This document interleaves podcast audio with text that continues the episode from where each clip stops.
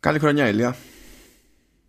Καλή χρονιά και ό,τι καλύτερο σε όλους με υγεία και πολλές πολλές καθυστερήσεις στα games μάλλον. Ναι, όπως κατάλαβες το επεισόδιο αυτό θα λέγεται το που είναι το 56ο Vertical Slice και γράφουμε 17 Ιανουάριου. Θα, λέγεται, θα, θα λέγεται καθυστερημένη, το καταλαβαίνεις αυτό. Θα είναι διπλής. Καθυστε... Πληθυντικό, με βάζει και εμένα μέσα. Είναι έτσι κι αλλιώς διπλής. Τίτλοι, hosts, ε, γενικά, random. Θα το, θα το δεχτώ. Γιατί κάνω θυσία για το επάγγελμα. Ναι. Γι' αυτό. Δηλαδή θα δεχτώ το χαρακτηρισμό. Τι έγινε, πώς πέρασες; Καλή χρονιά πάλι να τα πούμε όλα. Να είστε καλά. Τι γίνεται; Καλά ήταν. Προσωπικά κατέβασα ρολά γιατί δεν γινόταν άλλο. Σε καλό βγήκε. Ναι, δεν, έγινε, δεν έπαιξα ε, τίποτα έγινε, γιορτές. Έγινε παύση εργασιών, ε. Ναι, δεν, δεν έπαιξα τίποτα. Τίποτα. Και εγώ ήμουν σειρές μόνο, ξέρω. Και φαΐ εννοείται και τέτοια πράγματα. Εντάξει, και κάτι ουίσκια.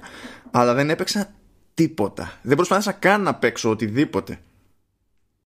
Εγώ είναι αλήθεια ότι τελείωσε η μετακόμιση που έκανα γιατί την είχα πάρει μέσα στα Δεν κατέβηκα Ελλάδα για αυτόν τον σκοπό γιατί άλλαξα διαμέρισμα. Ευτυχώς είναι ωραίο το διαμέρισμα. Έγινε μετακόμιση. Διαλύθηκα για να την κάνω μετακόμιση. Ευτυχώς επιβίωσα. Μετά πέρασα περίπου 8 μέρες μην κάνοντας σχεδόν τίποτα. Προσπάθησα να παίξω να συνεχίσω το Death Stranding. Είχα κάποια θέματα. Δεν μπορούσα να το συνεχίσω. In Soviet ε, Russia, Death Stranding ναι, plays you και τέτοια, ναι. Υπήρχαν κάποια θέματα, τα είπαμε και εκτός αέρα. Θα τα πούμε ίσως και κάποια άλλη στιγμή πιο αναλυτικά. Ε, οπότε δεν κατάφερα να παίξω κάτι. Είναι αλήθεια. Συνέχισα λίγο το, το Hitman το 2 κάποια elusive targets που ήθελα να κάνω για να περάσει η ώρα δηλαδή κυρίως. αλλά επειδή δεν υπάρχει κάποια μεγάλη κυκλοφορία έτσι να με πιάσει ας πούμε κατέληξα να πάρω το Nino Kuni 2 επειδή μου ξέφυγε δεν το έχω παίξει. Για να έχω έτσι μια ευχάριστη ας πούμε διάθεση στην όλη κατάσταση. Από εκεί και πέρα καταλαβαίνεις ότι τα πράγματα τώρα που επιστρέφουμε στο Vertical Slice Πόσα τώρα είναι ο δεύτερος χρόνος είναι αυτός, είμαστε. Πότε δεν τα έχω χάσει την μπάλα. Ε, ναι, είμαστε στο δεύτερο χρόνο πια, αφού έχουμε ξεκινήσει από τον Οκτώβριο, τέλειο Οκτωβρίου του, του 18. Οπότε προφανώς διανύουμε το δεύτερο χρόνο. Ε, τι έχει να γίνει. Ε, τι έχει να γίνει. Πολύ ωραία, πολύ ωραία. Τι, τι έχουμε, Μανώδο, τι, έχουμε, ε, τι γίνεται; Λοιπόν, θα, θα, θα, θα, στα πάμε, θα, θα στο πάω σε στάδια για να γουστάρεις. Ναι, κάνε με μια, μια καθοδήγηση που είσαι, έχεις γίνει τώρα, έχεις προσδοθεί πάλι, έχεις, ξανα, έχεις γίνει plugged. Κάνε μια καθοδήγηση στην όλη φάση. Λοιπόν, ε, first item of business. Καθυστερεί το Iron Man VR. Το πάμε, το, το πάμε μαλακά, μαλακά. Καθυστερεί το Iron Man VR. Ναι, ήταν να βγει νομίζω 28 Φεβρουαρίου κάτι τέτοιο και πηγαίνει 15 Μαΐου ή κάπου, κάπου εκεί γύρω. Λοιπόν, θέλ, είμαι πάρα πολύ περίεργος να δω τι πολύ θα κάνει το Iron Man VR. Αλήθεια. Είμαι πάρα πολύ περίεργος να δω.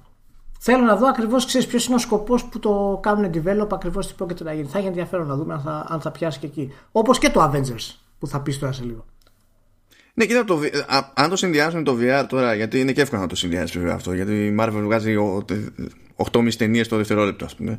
Ξέρεις, ναι. με, με καμία έξοδο κινηματογραφικής παραγωγής, ξέρεις, μπορεί να πες, ας πούμε, να παίζει μια συνέργεια. Όχι ότι υπάρχει ταινία Iron ναι. Man, αλλά καταλαβαίνεις ναι. τώρα πώς λειτουργούν αυτά ναι, τα ναι, πράγματα. μπορεί και να τους κάτσει, ρε παιδί μου γιατί θα έχουν το περιθώριο ξέρεις, να τους πρόξουν και λίγο στο, στο PlayStation Store ξέρεις, με κανένα με κανένα μπανεράκι, να είναι πιο φορά παρτίδα, να είναι ο άλλος μπριζωμένος τώρα στο σύμπαν της Marvel, να πει ας κάνουμε την τσαχπινιά, ξέρω εγώ. Ναι, είναι μια έτσι αναβίωση του, του παλιού κλασικού tie-in που έχουμε μεταξύ κινηματογραφικών ταινιών και παιχνιδιών. Έτσι, γιατί αυτό έχει χαθεί λίγο τελευταία. Να εξαιρέσουμε δηλαδή τα Star Wars από την EA. Είναι σπάνιο γενικά να έχουμε κάτι από ταινία να βγει κατευθείαν σε game ή έστω λίγο αργότερα ας πούμε. Οπότε η Marvel κάτι, κάτι δοκιμάζει εδώ τώρα με την όλη αυτή η φάση, ιδιαίτερα σε VR. Στην ίδια κατηγορία θα βάζα και τα, και τα Star Wars πάντως από την άποψη ότι παλιότερα ε, έβγαινε η ταινία και γινόταν προσπάθεια να έχουμε το παιχνίδι της ταινίας. Ενώ τώρα δεν πηγαίνει ακριβώς έτσι. Ε, θέλουμε να έχουμε την ταινία και ένα παιχνίδι που να βασίζεται στο ίδιο IP αλλά δεν είναι απαραίτητο ότι είναι μεταφορά ξέρω εγώ ξέρεις. Όχι, όχι, όχι. Απλά θέλω να πω ότι δεν έχουμε καν παιχνίδια από ταινίες πλέον. Είναι σπάνιο, ας πούμε. Ενώ παλιά είχαμε αβέρτα. Ε, αυτά τα, τα, τα tie-ins, ας πούμε, ήταν σίγουρα λεφτά. Εντάξει, όταν δεν πηγαίνουν ε, τα tie-ins με τον Bob Σουγκαράκη και όταν ακυρώνει στο, το παιχνίδι του Batman από την τριλογία του, του Nolan, αυτά παθαίνεις. Πεθαίνει η κατηγορία. Δεν, δεν, δεν ναι, γίνονται αυτά. Και ναι, εντάξει, μετά όπως είπες, καθυστερεί το, το Avengers που ήταν να βγει Μάιο και πήγε Σεπτέμβριο. Πάντως είναι από τους Super Heroes δεν υπάρχει καλύτερο για VR. Προφανώς. Όχι, ξεκάθαρα. Ναι, και έχει αφήσει καλέ εντυπώσει από hands-on και τέτοια γενικά, ρε παιδί μου. Ναι, αλλά έχει και τα visor ο Iron Man που βλέπεις μέσα τη μάσκα. Είναι σαν να φοράς τη μάσκα του στην ουσία. Ναι, ναι. ναι. Είναι, είναι πολύ καλό super hero ας πούμε, για VR. Οπότε από ιδέα τέλος πάντων πάει καλά. Αν μη τι άλλο. Avengers λοιπόν. Avengers μην μου πεις καθυστέρησε και το Avengers. Καθυστέρησε και το Avengers. Το οποίο oh. έμεινα έκπληκτο από την άποψη ότι μέχρι τώρα οι τύποι έχουν δείξει σε μορφή που να είναι playable, ας πούμε, μόνο το tutorial. Και ό,τι άλλη πληροφορία έχει βγει έγινε από PowerPoint. Και είμαι σίγουρος γι' αυτό επειδή ήμουν μπροστά στην παρουσίαση του PowerPoint. Που έχει πολύ info, ρε παιδί μου. Υπάρχουν πολλά άλλοι λένε τα συστήματα κτλ. Και, και υπάρχουν κάτι καλές ιδέες εκεί πέρα για το, ώστε να συνεχίζεις να ασχολείσαι με το παιχνίδι και να υπάρχει θεωρητικά τουλάχιστον στα χαρτιά ένα νόημα για να το κάνεις. Αλλά το ότι από τότε μέχρι σήμερα δεν έχουμε δει καμία εφαρμογή αυτών των ιδεών ούτε σε δείγμα, ξέρω εγώ, ε, καταλαβαίνεις ότι δεν προλαβαίνουν οι τύποι, δηλαδή κάνει μπαμ. Κοιτάξτε, αυτό είναι κάτι το οποίο εγώ προσωπικά δεν είμαι ιδιαίτερα αισιόδοξος. Δηλαδή, είναι σαν να βλέπω ακριβώς ποιος είναι ο σχεδιασμός του παιχνιδιού, έτσι όπως το έχουν παρουσιάσει. Φάνηκε δηλαδή από το tutorial που δείξανε την όλη επίθεση στα γέφυρα, το πώς θα αλλάζει τους ήρωες, το πώς θα αντιμετωπίζεις τους εχθρούς. Είναι κλασικά ένα παιχνίδι το οποίο θα είναι τελείως αφιερωμένο. Ε, ξέρεις, να είναι ένα, ένα θέαμα στην όλη κατάσταση. Και αυτό, αν μη τι άλλο, έρχεται λίγο σε αντίθεση με το τελευταίο Star Wars που αντί να είναι θέαμα ήταν λίγο πιο ψαγμένο και στο σύστημα μάχης του κτλ. Δεν, δεν ξέρω, κάτι... δεν ξέρω να σου ναι. πω γιατί η πληροφορία που έχω εγώ που είναι first hand, τώρα από όσα τους βγει δεν ξέρω έτσι, αλλά σου λέω ποιος, ποια είναι τα σχέδια, γι' αυτό λέω για τους διάφορους μηχανισμούς ε, δεν είναι τόσο απλοϊκό. Τώρα το αν θα έχει ενδιαφέρον η μάχη και αν θα μείνουν σε αυτή την αηδία την κλασική είναι τα στρατιωτάκια που τα φυσάς και πεθαίνουν. Μετά βάζουν armor. Μετά βάζουν armor και κάτι με ηλεκτρισμό. Είναι, μα, ε, ναι, αυτό είναι, είναι, θα, είναι, αυτό είναι, στάνταρ. αυτό. Είναι αυτό είναι στάνταρ. Απλά έχουν υποτίθεται ε, ένα σκεπτικό και καλά ότι έχουν story missions αναχαρακτήρα που μπλέκουν με το main story αλλά έχουν και side story missions που κάνουν και καλά πιο πολύ focus ε, σε συγκεκριμένο χαρακτήρα στο, και το δικό του background χωρίς απαραίτητα όλο αυτό να συνδέεται με την εξέλιξη του, του main story. Και τάζουν ότι όταν θα προστίθεται περιεχόμενο θα μπαίνουν και τέτοια. Και αυτά υποτίθεται ότι θα είναι στο τσάμπα της όλης υπόθεσης. Εάν, εάν, εάν τίποτα από αυτά έχει ενδιαφέρον εδώ θα είμαστε στο Vertical Slice να μου πεις είχε είχες άδικο. Όχι, ε, ε, δεν έχω, δεν έχω, δεν έχω ελπίδες για το παιχνίδι. Δεν, δεν μου έχει δώσει για εντύπωση. Απλά θέλω να πω ότι αυτά που λένε ότι πάνε να κάνουν για, στο, ξέρεις, στον πυρήνα του παιχνιδιού, ε, τίποτα από αυτά δεν έχει φανεί στα, στα tutorial και το ό,τι δείγματα έχουν δείξει μέχρι τώρα. Δηλαδή, βλέποντάς το αυτό. Ναι, μα δεν, μα δεν, δεν, δεν υπάρχει μανώ. Ναι, εγώ δεν πιστεύω ότι υπάρχουν αυτά. Δηλαδή, οι δηλώσεις που κάνουν είναι, είναι επιφανειακές, είναι το από πάνω σε αυτό το πράγμα. Και δεν τους κατηγορώ ιδιαίτερα γιατί προφανώς έχουν το license οπότε δεν χρειάζεται να ξοδέψουν πολύ χρόνο για την όλη κατάσταση. Αν έχουν τις δυνατούς μηχανισμούς και βάλουν έτσι κάποια side quest και κάποια άλλες αποστολές που συνδέονται με το main story κάπως ας πούμε θα προσφέρουν κάτι λίγο διαφορετικό στην όλη κατάσταση. Αλλά ο χαμός θα είναι με τα character builds και τέτοια γιατί έχουν πολύ customization και υποτίθεται ότι δεν θα είναι, δεν θα είναι pay, pay to win αυτό. Έτσι λένε. Σου λέει ότι θα έχουμε μόνο cosmetics, δεν θα έχουμε πράγματα που αλλάζουν ναι. τα στατιστικά. Αλλά το big grind θα θέλει όλο αυτό τώρα για να πεις ότι φτιάχνω το build που θέλω. Γιατί και καλά σου λέει ότι σε, σε cops όλο και δεν ξέρω και εγώ τι ε, μπορεί εσύ να προτιμάς ένα χαρακτήρα εντάξει αλλά μπορεί να χρειάζεται τελείως άλλο build για να υπάρχει ελπίδα ξέρω εγώ σε αυτό που θα κάνεις το τι σημαίνει φτιάχνω ένα build που με βολεύει γενικά ή χρειάζεται να φτιάξω πολλαπλά builds για να υπάρχει ελπίδα από άψη επένδυση χρόνου, πίκρας και βαρεμάρας, ένας το ξέρει. Θέλω να, θέλω να δω πραγματικά γενικά το κοινό στο οποίο στοχεύει με βάση το gameplay του. Θα είναι πολύ ενδιαφέρον γιατί παραδοσιακά στις παλιότερες εποχές τα παιχνίδια τα οποία ήταν ε, από ταινίες στην ουσία ή από μεγάλα brands γενικότερα ήταν αρκετά απλά για να μπορέσουν ξέρεις, να πιάσουν τα παιδιά. Αλλά τις πιο μικρές ηλικίες, να σου το πω καλύτερα. Έτσι. Ναι. Θέλω να δω τώρα που ξέρεις, έχουμε μεγαλώσει ηλικιακά. Πλέον και 30 χρονών είμαστε φανατικοί. Είναι φανατικοί ας πούμε, με, το, με τους Avengers και όλα αυτά τα πράγματα. Αλλά απ' την άλλη παίζουν και το Dark Souls. Θα έχει πολύ ενδιαφέρον να, να δούμε ακριβώς το κοινό το οποίο θα πιάσει αυτό το πράγμα. Θα το δούμε, θα το δούμε αυτό. Εντάξει, ξέρουμε Πότε τι κοινό ψα- θα πιάσει το. Α, πες, συγγνώμη. Σεπτέμβριο αυτό πήγε έτσι; Ναι, πάει, πάει Σεπτέμβριο, ναι. Μάλιστα. Ωραία. Ε, μικρότερη είναι η καθυστέρηση για τη μεγάλη σου αγάπη, το remake του Final Fantasy 7. Δεν έχω καμία αγάπη για κανένα remake. Ήταν να βγει Μάρτιο, ε, θα βγει Απρίλιο. Εντάξει. Τι είχαμε, τι χάσαμε.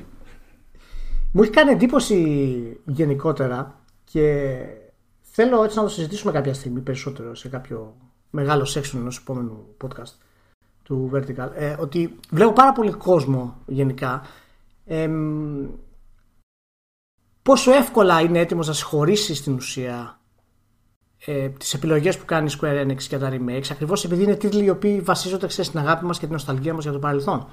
Εάν έχεις δει που έχεις δει τα gameplay trailers από τα voice overs μέχρι το γράψιμο δεν έχει περάσει χρόνος. Είμαστε πάλι πριν 25 χρόνια. Και Καλά, αυτό, αυτό, αυτό το πρόβλημα το έχει γενικότερα η Square Enix έτσι κι αλλιώς. Ακριβώς, ναι. Αλλά έκανε μια κίνηση αλλαγής με το 15. Προσπάθησε να δώσει κάτι άλλο, τουλάχιστον στο σχεδιασμό του παιχνιδιού. Και τώρα στην ουσία υπάρχει απίστευτη αγάπη και έρωτας επειδή είναι το Final Fantasy 7 για ένα τίτλο ο οποίος ούτε και να τον ακούσεις, ας πούμε, εμένα θα, θα ματώσουν τα αυτιά μου από, από το γράψιμο και τα voice overs και όλη αυτή τη γραμμή που ακολουθεί η εταιρεία. Και πρόκειται μάλιστα να είναι και ένα κομμάτι από το 50ωρο story. Με να η σου πω αυτό που με κυκλοφορία του. ανησύχησε περισσότερο μέχρι στιγμής. Γιατί ό- όλα, όλα αυτά, το ότι το γράψιμο, τα voice overs και τα λοιπά θα είναι, θα είναι γιούχου, ότι δεν ξέρω πραγματικά. Δεν αφήνουν αυτό μου να ελπίζει για οποιοδήποτε πρόσθετο story content που λένε, γιατί δεν τους έχω καμία Όχι, εμπιστοσύνη. όχι. Δεν υπάρχει αυτό, μην το ψάχνεις. Ναι, ε, ε, αυτό που με, με ανησυχεί εμένα πάνω απ' όλα είναι ότι θα έχουν δύο διαφορετικές προσεγγίσεις στη μάχη. Γιατί με το που το κάνεις αυτό το πράγμα, εμένα δεν μου δείχνεις ότι έχεις απόλυτη πίστη στο τι κάνεις ως προς το σύστημα μάχης. Αυτό είναι το ένα. Και από το άλλο, ε, πώς θα με πείσεις ότι ε, είναι fully optimized είτε το ένα είτε το άλλο; Πόσο μάλλον και τα δύο. Εγώ δεν βλέπω καμία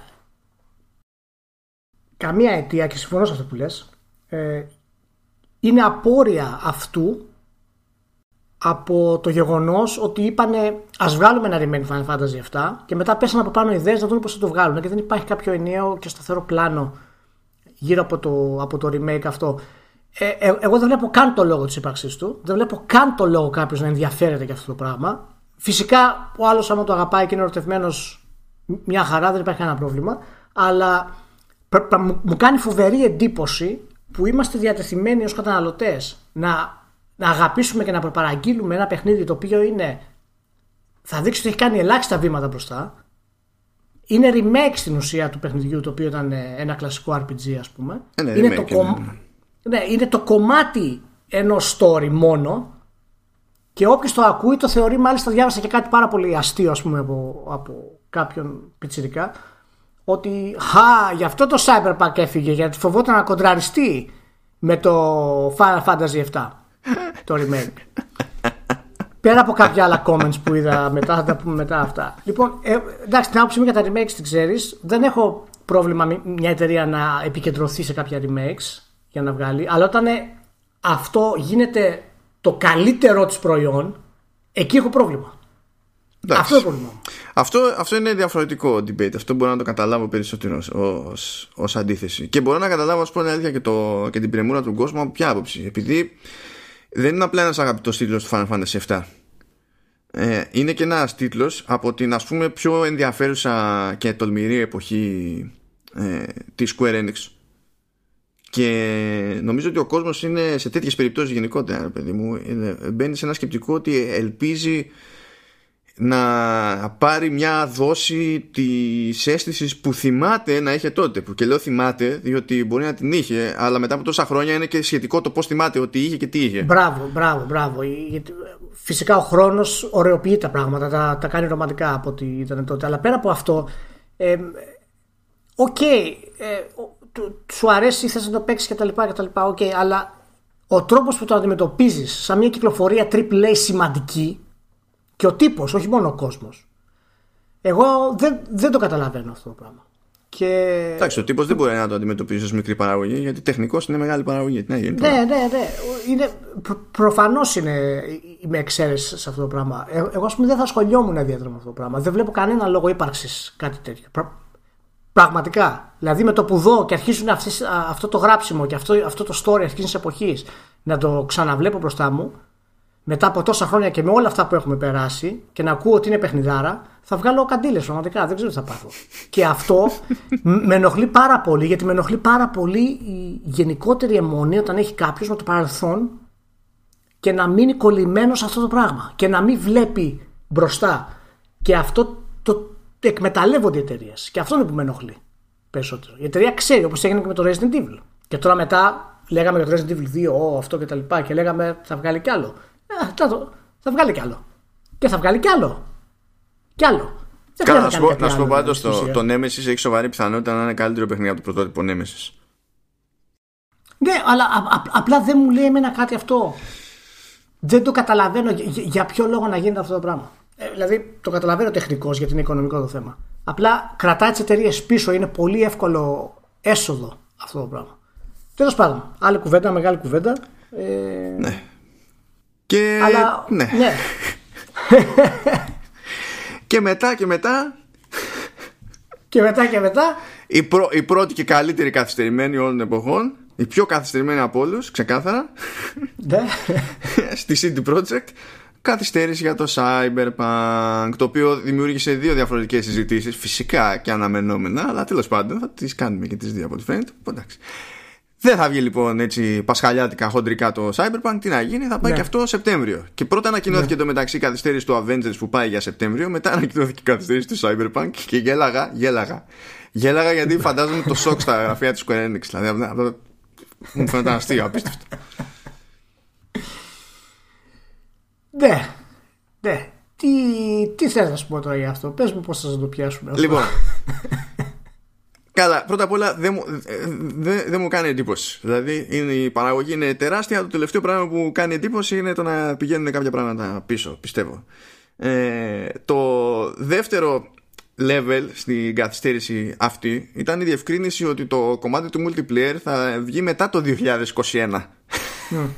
Μα δεν, δεν είναι καν 2022, είναι θα βγει μετά το 2021. Ναι, ναι. Δηλαδή δεν είναι σίγουρο το 22, μπορεί να μας πάρει και το 23, βρε αδερφέ.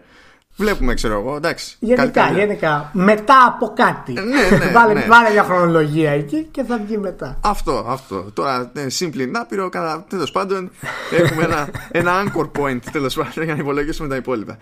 Και, το, και η προέκταση αυτής της καθυστέρησης επειδή τέλος πάντων ε, και η επιστολή που δημοσιεύθηκε η οποία έχει το εξής περίεργο ε, δεν στείλανε press release το βγάλανε μόνο στα social ενώ σε άλλες περιπτώσεις στείλανε press release ναι. Και δεν είναι με καθυστέρηση και τέτοια, στέλνουν μπαμ συνήθως. Με το που ναι, ανακοινώνουν ναι. κάτι σε, σε, social media, ε, το έχω στο inbox μου. Κανονικά, από, από τους ίδιους. Εδώ δεν κάνω τον κόπο καθόλου. Άφαντο το, το press release. Ε, ξεκίνησε πάλι κουβέντα για το crunch. Oh, ναι, οκ. Okay.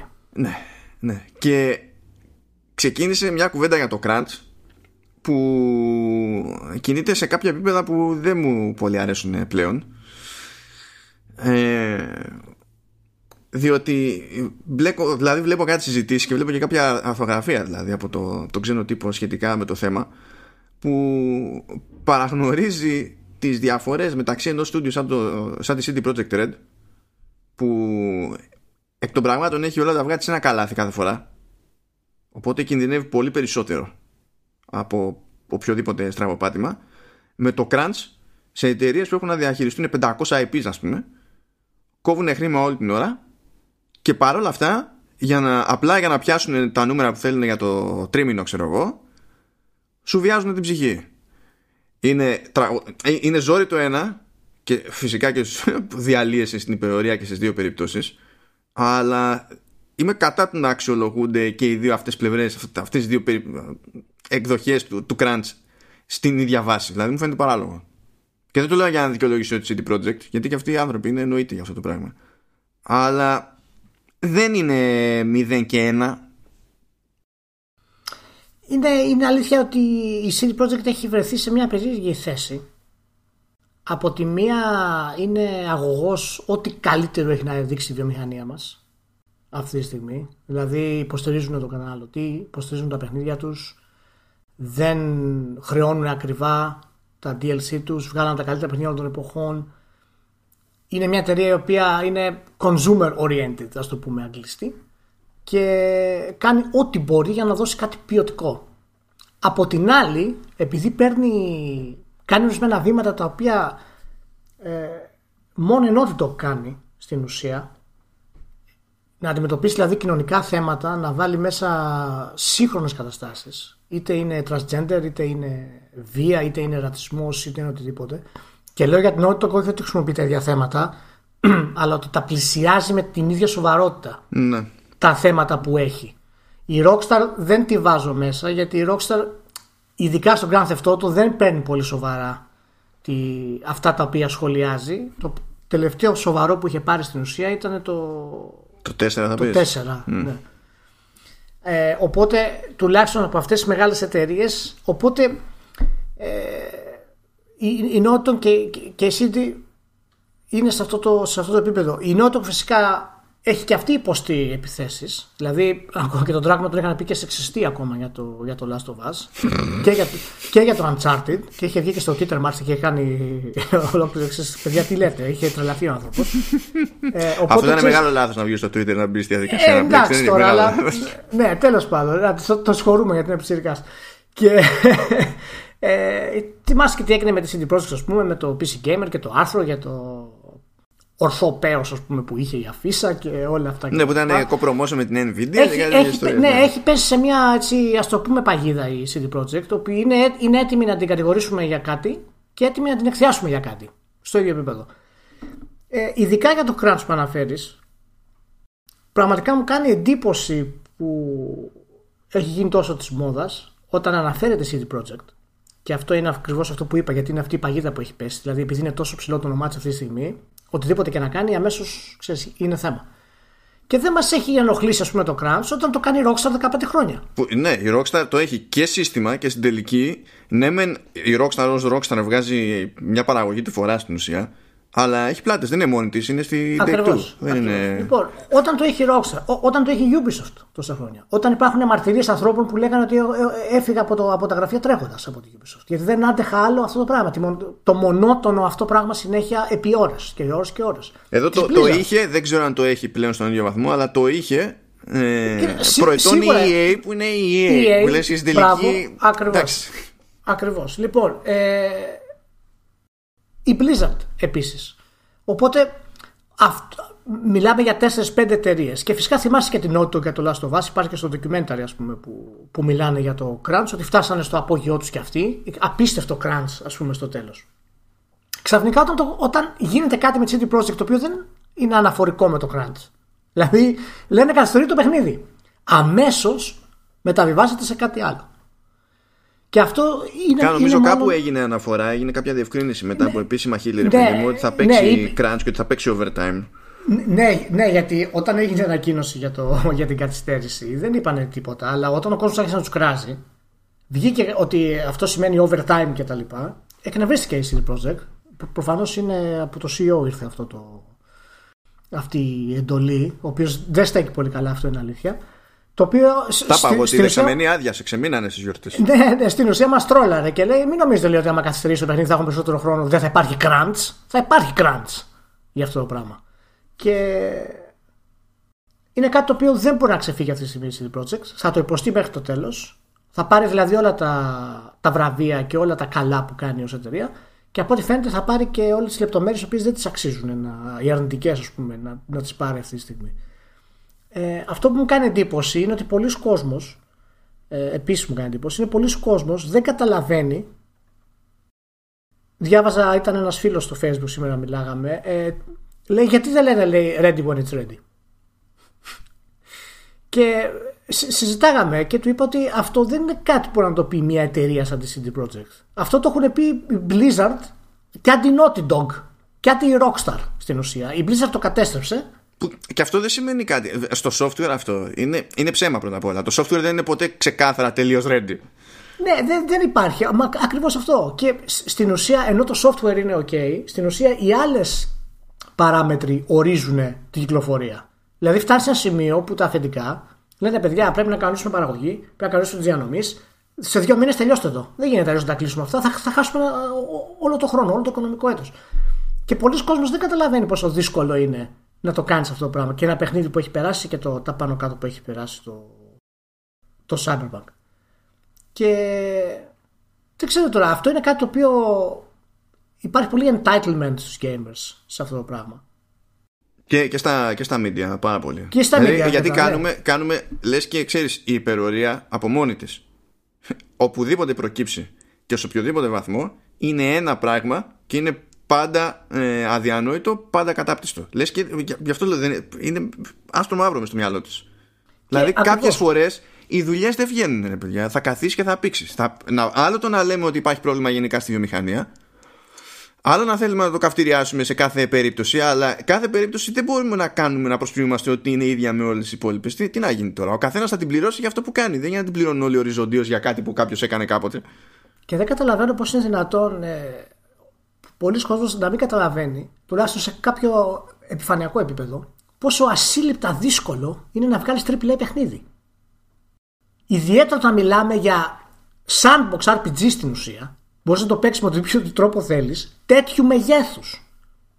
Είναι δηλαδή κάτι το οποίο τα logistics μόνο να βάλεις κάτω, για το πότε απλά να είναι έτοιμα τα art και πώς τα art πρέπει μαζί να συνδυάζονται ώστε να έχουν μια ολική εικόνα για τον τίτλο, να είναι ενιαίος ο τίτλος, να φαίνεται ωραίος οργανικός. Μόνο, μόνο και μόνο αυτό, το οποίο είναι ένα χιλιοστό κομματάκι της όλης κατάστασης, μπορεί να γονατίσει ολόκληρη την εταιρεία. Θυμάστε τις δηλώσεις, πούμε, του, του Κόρη. Είχε τρελαθεί ο άνθρωπος για τον God of War. Καλά, ναι, είχε, είχε τραβήξει αυτό σκουπί, ναι, το συζητάμε. Οπότε, δηλαδή, δεν είναι κάτι το οποίο είναι ειδικό της CD Projekt αυτό το πράγμα. Καταλαβαίνω τώρα στα πάνω αλλά παιδιά πρέπει να κρατήσουμε ένα, μια ισορροπία σε αυτά τα πράγματα. Εάν θέλετε να μιλήσουμε πραγματικά για το πρόβλημα της υπερορίας στη βιομηχανία, θα το κάνουμε σαν βιομηχανία. Δεν το κάνουμε σαν εταιρεία. Γιατί το πρόβλημα ξεκινάει από τη βιομηχανία, από τον τρόπο που στείνονται αυτά τα πράγματα. Και δεν ξέρω αν υπάρχει και λύση, μάλλον έτσι όπως είναι τα πράγματα. Δεν, ε, η, η ευκολότερη λύση, η ευκολότερη σε τελείως θεωρητικό επίπεδο, έτσι, δεν το λέω στα σοβαρά ότι είναι απλή λύση, αλλά τέλος πάντων, η ευκολότερη λύση να πεις ότι βγάζω ένα εμπόδιο και διευκολύνω με ψηλοάμεσα, είναι το ότι βγαίνουν οι publishers από τα χρηματιστήρια. Και έτσι δεν χρειάζεται να κυνηγάνε τα αποτελέσματα τριμήνου και να έχουν τις γκρίνιες των μετόχων και να ασχολούνται με, το, με τα ανέβα κατέβα στη, στη μετοχή. Μα δεν έχεις αυτό το, το πονοκέφαλο πάνω στο κεφάλι σου, ίσο και άλλα είναι πολύ δύσκολο να το κάνει οποιοδήποτε γιατί αυτό, είναι, είναι και δύσκολο. μια εταιρεία να πει εφόσον έχω μέγεθος, έχω ρεύμα ε, και τη δυνατότητα δεν θα μπω στο χρηματιστήριο που το μπάσιμο με την IPO θα μου σκάσει κατά μία έννοια χρήμα τσάμπα από το πουθενά. Είναι, ε, ε, τώρα θέλει πολύ μυστήριο κράμα ανθρώπου και ανθρώπων για να λένε όχι σε αυτό το ενδεχόμενο. Είναι, μεγάλο το ρίσκο, μάλλον να πει κάποιος όχι σε κάτι τέτοιο έτσι. Δεν, δεν το συζητάμε τώρα αυτό. Είναι, είναι πρόβλημα. Είναι πρόβλημα. Εντάξει, να σου πω κάτι. Τώρα, σε, σε ανάλογους προβληματισμούς υπάρχει και άλλη λύση. Υπάρχει και Tencent. Δεν μπαίνει στο χρηματιστήριο. Α, λες ναι, Tencent. Έλα εδώ. Έτσι ναι. έκανε τώρα και η Platinum που ήθελε να χωθεί με self-publishing και τέτοια που το είχε καημό και τα πήρε και Platinum από την ναι, Tencent. Ναι, κοίτα, ναι, η, η, αλήθεια είναι ότι ξέρεις, αν το βάλεις κάτω, το μέγεθος της αγοράς καθορίζεις και τη δύναμή σου έτσι, και την ελευθερία σου στην ουσία. Και όσο πιο μεγάλη είναι η αγορά, άμα είσαι έξυπνος, τόσο πιο μεγάλη θα είναι και η ελευθερία σου αντί να σε εγκλωβίζει η αγορά. Η Tencent είναι κράμα εξαιρετικού επίπεδου σε διάφορα σημεία. Ε, Πάντως, ε, εάν θέλουμε να μιλήσουμε περισσότερο για, το, για την υπερορία και, και πώς μπορούμε να το φτιάξουμε αυτό το πράγμα, ναι, μεν αυτό που λες είναι η λύση, αλλά αυτό πραγματικά είναι κάτι σχεδόν αδύνατο να γίνει. Ναι, είναι, είναι ουτοπικό αυτό το πράγμα, Έτσι. γιατί πρέπει να, αλλάξουν, ναι, πρέπει να αλλάξει ο κόσμος, δηλαδή, όχι η βιομηχανία. Ναι, ναι, σίγουρα, σίγουρα. Α ξεκινήσουμε από το να, να δημιουργήσουμε κάποια σωματεία. Να, να μπορέσει να υπάρχει κάποια αντιπροσώπευση, όπως είναι το Game Workers Unite, παραδείγματος χάρη. Παρ' όλα αυτά όμως, ούτε οι ίδιοι developers δεν είναι τελείως υπέρ των σωματείων. Γιατί σημαίνει ότι θα χάσουν κάποια ανεξαρτησία μέσα στην όλη κατάσταση και φοβούνται φυσικά το lobbying το οποίο θα τους στερήσει δουλειές. Ε, είναι δηλαδή, δεν είναι τόσο εύκολο να το φτιάξουμε αυτό το πράγμα. Σίγουρα πάντως Σίγουρα πάντως είναι στην εταιρεία, στον publisher, στο χέρι να πει stop παιδιά, ηρεμία, θα καθυστερήσουμε ένα χρόνο παραπάνω και για να γλιτώσουμε ή έξι μήνες για να γλιτώσουμε ας πούμε την υπερορία κτλ. Το οποίο μας γυρίζει σε αυτό που έκανε, που δήλωσε η CD Projekt. Γιατί να πούμε και το λόγο για τον οποίο κάνει αυτή την καθυστέρηση το παιχνίδι. Και η επίσημη δήλωση ήταν, αν θυμάμαι καλά, για να μπορέσουμε να το να βγάλουμε τα bugs γιατί είναι πολύπλοκο και να το κάνουμε να είναι polished κτλ. Ε, και εγώ θα να σε ρωτήσω κάτι σε αυτό το πράγμα. Πιστεύεις εσύ ότι από, το, από τον Απρίλιο που ήταν να βγει το παιχνίδι μέχρι το Σεπτέμβριο θα κάνουν bug squashing; Μια εταιρεία θα, θα καθυστερήσει την κυκλοφορία ενός από τους πιο σημαντικούς τίτλου της τελευταίας δεκαετίας για να κάνει bug squashing και να χάσει όλα αυτά τα χρήματα από τι πωλήσει. Δεν υπάρχει περίπτωση να είναι μόνο αυτός ο λόγος. Καλά, δεν θα έλεγα και εγώ ότι είναι ο μόνος λόγος, αλλά ότι σίγουρα θα αφιερώσει το χρόνο στο, στο, debugging. Δηλαδή, πάντα μένουν προς το τέλος αυτά. Δηλαδή, το σίγουρα, σίγουρα. Debugging Απλά ποια είναι η διαφορά; Επειδή, επειδή το. Επειδή το Cyberpunk είναι πάρα πολύ. Είναι, τα quest και τα λοιπά είναι όλα handwritten, ας πούμε. Ε, το Witcher 3, το οποίο είχε δύο καθυστερήσεις, πενθυμίζω. Η δεύτερη του καθυστέρηση που ήταν και μεγαλύτερη, ε, ήταν η επίσημη δήλωση της εταιρείας τότε ήταν επειδή είναι πολύ πολύπλοκο το παιχνίδι για να φέρουμε την ποιότητα που ονειρευόμαστε. Ήταν κάτι γενικό. Ναι, δεν, δεν, δια, δεν διαφέρει πολύ από αυτό που είπαν τώρα. Τώρα ήταν λίγο πιο συγκεκριμένοι που είπαν για, το, για τα bugs. Αλλά βλέποντας το documentary του Witcher και διαβάζοντας για το, το, development του, τι τελευταίοι τρει-τέσσερι μήνες κάνανε ad content μάλλον. Πέρα Αφού είναι Πολωνία, ρε Ηλία. Και ακριβώς. Και θέλω να πω σε αυτό το πράγμα ότι και πιστεύω, η θεωρία μου είναι ότι ακόμα και, στο, και το Cyberpunk, έτσι, και από θέμα content είδαν ότι τους παίρνει και μπορεί να ξέρουν και κάτι παραπάνω για την κυκλοφορία του PlayStation του καινούριου ας πούμε, και του Xbox γενικότερα και αποφασίσαν να, να ανοίξουν λίγο το, το χρόνο. Γιατί το Witcher 3 όταν είχε βγει είχε πάρα πολλά bugs. Γιατί είναι η φύση των παιχνιδιών, είναι η φύση των RPG έτσι, ιδιαίτερα των, των open world RPG ας πούμε. Ε, βγήκανε patch, δύο μήνες, τρεις μήνες τα φτιάξανε. Έτσι. Οπότε μου κάνει εντύπωση να μου πει τώρα η CD Projekt μετά από τόσο πρόβλημα που έχει στην ανάπτυξη του παιχνιδιού, τα χρήματα που έχει ξοδέψει, ότι και καλά θα το καθυστερήσουμε απλά για να κάνουμε πόλεις, ενώ θα μπορούσαν να βγάλουν δύο-τρία patch και να πλακωθούν μόνο από τις παραγγελίες, ας πούμε. Είναι συνδυαστική η καθυστέρηση. Δεν είναι μόνο απλά για να κάνουν πόλεις. Καλά, μπορεί να μην θέλουν να φάνε και το, και το κράμο. Θα πήγαινε πακέτο, ξέρεις, με ένα πιο άχαρο λανσάρισμα και τέτοια. Γιατί έτσι κι αλλιώς έχουν στην μπουκα, δεν θέλει και προσπάθεια. Θα σου πω κάτι σε αυτό που λες, γιατί είναι. Έχει, πέσει, έχει φτιάξει μόνη λάκκο και έχει πέσει μέσα. Γιατί έχει κάνει δήλωση ο CEO της ε, CD Projekt που είπα γιατί είναι χαζός. ε, χαζός, τέλος πάντων. Ε, είναι αποδεδειγμένα λίγο τρελός ο άνθρωπος. Έχει κάνει διάφορα περίεργα και με την κακή έννοια. Αλλά γενικά είχε πει ότι θέλουμε, λέει, να έχουμε το επίπεδο πόλης που έχει η Rockstar. Και αυτό το είπε όταν βγήκε το Red Dead Redemption 2. Και αυτό για να το πεις για ένα παιχνίδι το οποίο είναι RPG είναι λάθος. δηλαδή είναι λάθος. RPG το οποίο είναι sandbox κιόλας, δεν είναι καν ας πούμε ε, γραμμικό ναι, ναι. στο θέμα της ανάπτυξης του χαρακτήρα όπως ήταν ο Γκέραλτ ναι, και να, το πεις πιο ανοιχτό σε σχέση με το Μπράβο, Red και να πεις ότι θα έχει το ίδιο πόλης με την πολύ γραμμική εμπειρία του Red Dead Redemption 2 είναι εξωφρενικό. Άνοιξες μόνο στο λάκκο και έπεσε μέσα. Γιατί μετά όλα σου πει ότι εγώ θέλω αυτό που είπες, το απίστευτο. Θέλω ένα RPG απίστευτο, ανοιχτού κόσμου, sandbox, με 10 τρόπους να πλησιάζω κάθε quest και να μην έχει bugs. Οπότε είναι, δεν ξέρω, αν έχεις την αίσθηση. Και θα τα, ακούει, θα τα ακούει η CD Projekt και, στη, και στη γωνία θα προσπαθεί να μην να, να, να ακουστεί, θα, θα σφίγγεται, θα κρατάει μύτη στο όνομα, τα πάντα η Μπεθέστα. Ναι, ναι, ναι, ακριβώς, ακριβώς. Και σκέφτομαι δηλαδή στην τελική ότι η Μπεθέστα θα βγάλει ξέρω εγώ το Skyrim 2 Θες και Skyrim 2. Ε, Skyrim 2. Α το πούμε Skyrim 2. Δεν σου αξίζει να βγουν και να ανακοινώσουν ότι το επόμενο, το, το Elder Scrolls, το, το 6 θα είναι remake του Skyrim. Αν γίνει αυτό πραγματικά θα είναι αγαπημένο με εταιρεία. θα τους προσκυνώ, θα τους προσκυνώ. Αλλά σου λέω, σκέψου να βγει το Skyrim 2. Το Elder Scrolls το 15 ξέρω εγώ. Και να βγει και να το βγάλουν πάλι με χίλια bugs όπως το βγάζουν συνήθως. Και να πουλήσει και πάλι. Δηλαδή η CD Projekt κάνει λάθος αυτή τη στιγμή, παιδιά. Δηλαδή σταμάτα να λες τέτοια πράγματα. Καταρχάς δεν είσαι rockstar ακόμα. Δεν έχεις αυτό το pipeline για να μπορέσεις να κάνει αυτή τη διαδικασία όπως την κάνει η rockstar. Ηρεμία. Και ψήν της άλλης, έτσι, σου υπενθυμίζω, αν το έχεις ξεχάσει, ότι παράλληλα αναπτύσσει και άλλο AAA RPG. Ναι, ναι, δεν ξέρουμε τίποτα γι' αυτό. Καλά, εκείνο τώρα, εφόσον είναι τόσο ταγμένοι τώρα σε τόσο μεγάλη παραγωγή, το παράλληλα είναι ότι έχουμε ένα core team που στην ουσία είναι 3,5 άνθρωποι, ξέρω εγώ, και κάνουν, φτιάχνουν το, ναι, το σκελετό ναι, του concept. Ναι, αλλά, είναι, εντάξει, ναι. αλλά είναι και αυτό μέσα στο σχεδιασμό όμως. Αυτοί πρέπει να είναι πιο χαρούμενοι πάντως έτσι σε σχέση με όλους τους υπολείπους αυτή την περίοδο. Σου λέει τώρα θα μας έχουν ξεχάσει όλοι, δεν ασχολείται και σχεδόν κανένας με την πάρτι μας, είμαστε κομπλέ. Να κάτσω στα γραφεία μέσα να καπνίσουμε. Έχουμε εδώ ψυγείο δικό μας, ό,τι σούπερ. Δεν υπάρχει. Όλα τέλεια. Ναι, ναι. Οπότε δηλαδή καταλαβαίνω το, την απογοήτευση του κοινού, οκ, okay, το δέχομαι. Τα υπόλοιπα, οι συνωμοσίες όλα αυτά είναι χαζομάρες. Ξεκολλήστε το κεφάλι σας. Δεν υπάρχουν τέτοια πράγματα. Και καταστρέφει τη βιομηχανία.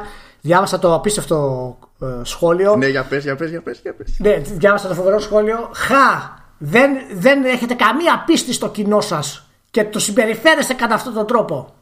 Λέω, τι δηλαδή, συγγνώμη, τι... πώς θα έδειχνε ότι έχει πίστη και με αυτή την κίνηση δείχνει ότι δεν έχει με, πίστη; Με το να βγει όταν το είπε. Αυτό. Δεν κάνω καμία λογική σύνδεση. Δεν ξέρω, δεν ξέρω, δεν ξέρω. Δεν ξέρω, πραγματικά δεν ξέρω. Δεν ξέρω. Εμένα, εμένα μου αρέσει το άλλο που λέει ότι ε, Πολωνία και κυβερνοπάνκ δεν μου κάθεται καλός συνδυασμός. Γιατί ως γνωστόν υπάρχουν μερικές χώρες στην ανθρώπινη ιστορία που έχουν παράδοση στο cyberpunk, το, το είδος. Λοιπόν, είδα, είδα τα σχόλια στο Eternity, στο άρθρο της καθυστέρησης επάνω. Λοιπόν, πραγματικά δεν ξέρω τι να πω. Αλλά σου λέω εγώ όλα αυτά τα δικαιολογώ, τα παιδιά αυτά που τα γράφουν αυτά είναι πιτσιρκάδε και έχουν, είναι πιασμένα στο κόστος ξέρεις, του οπαδηλικίου. Νομίζω ότι ξέρουν τι γράφουν και τι διαβάζουν και όλα αυτά τα πράγματα. Αλλά πραγματικά δεν ξέρω. Δεν είναι πάντως ε, η Πολωνία για Cyberpunk. Μάλλον. Μπορείς να μου πεις ποια χώρα είναι φτιαχμένη για Cyberpunk; Cyberpunk είναι η Ιαπωνία, μάλλον. Ναι. Και, και η Αμερική. Αυτά. Κανένας άλλος. Η Αμερική ειδικά είναι.